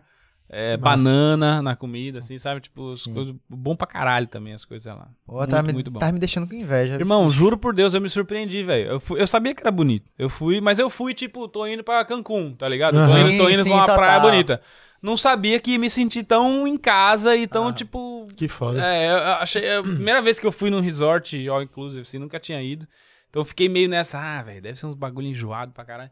Cheguei lá, puta, tem os luxos, claro, né, do resort, mas tipo, a galera, gente boa pra caralho, zoei pra caralho, fiquei muito louco e foi ótimo. Foda, foda. Esse é o Bruno Romano na Jamaica.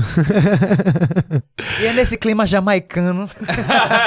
e é acendendo um que a gente vai encerrar esse.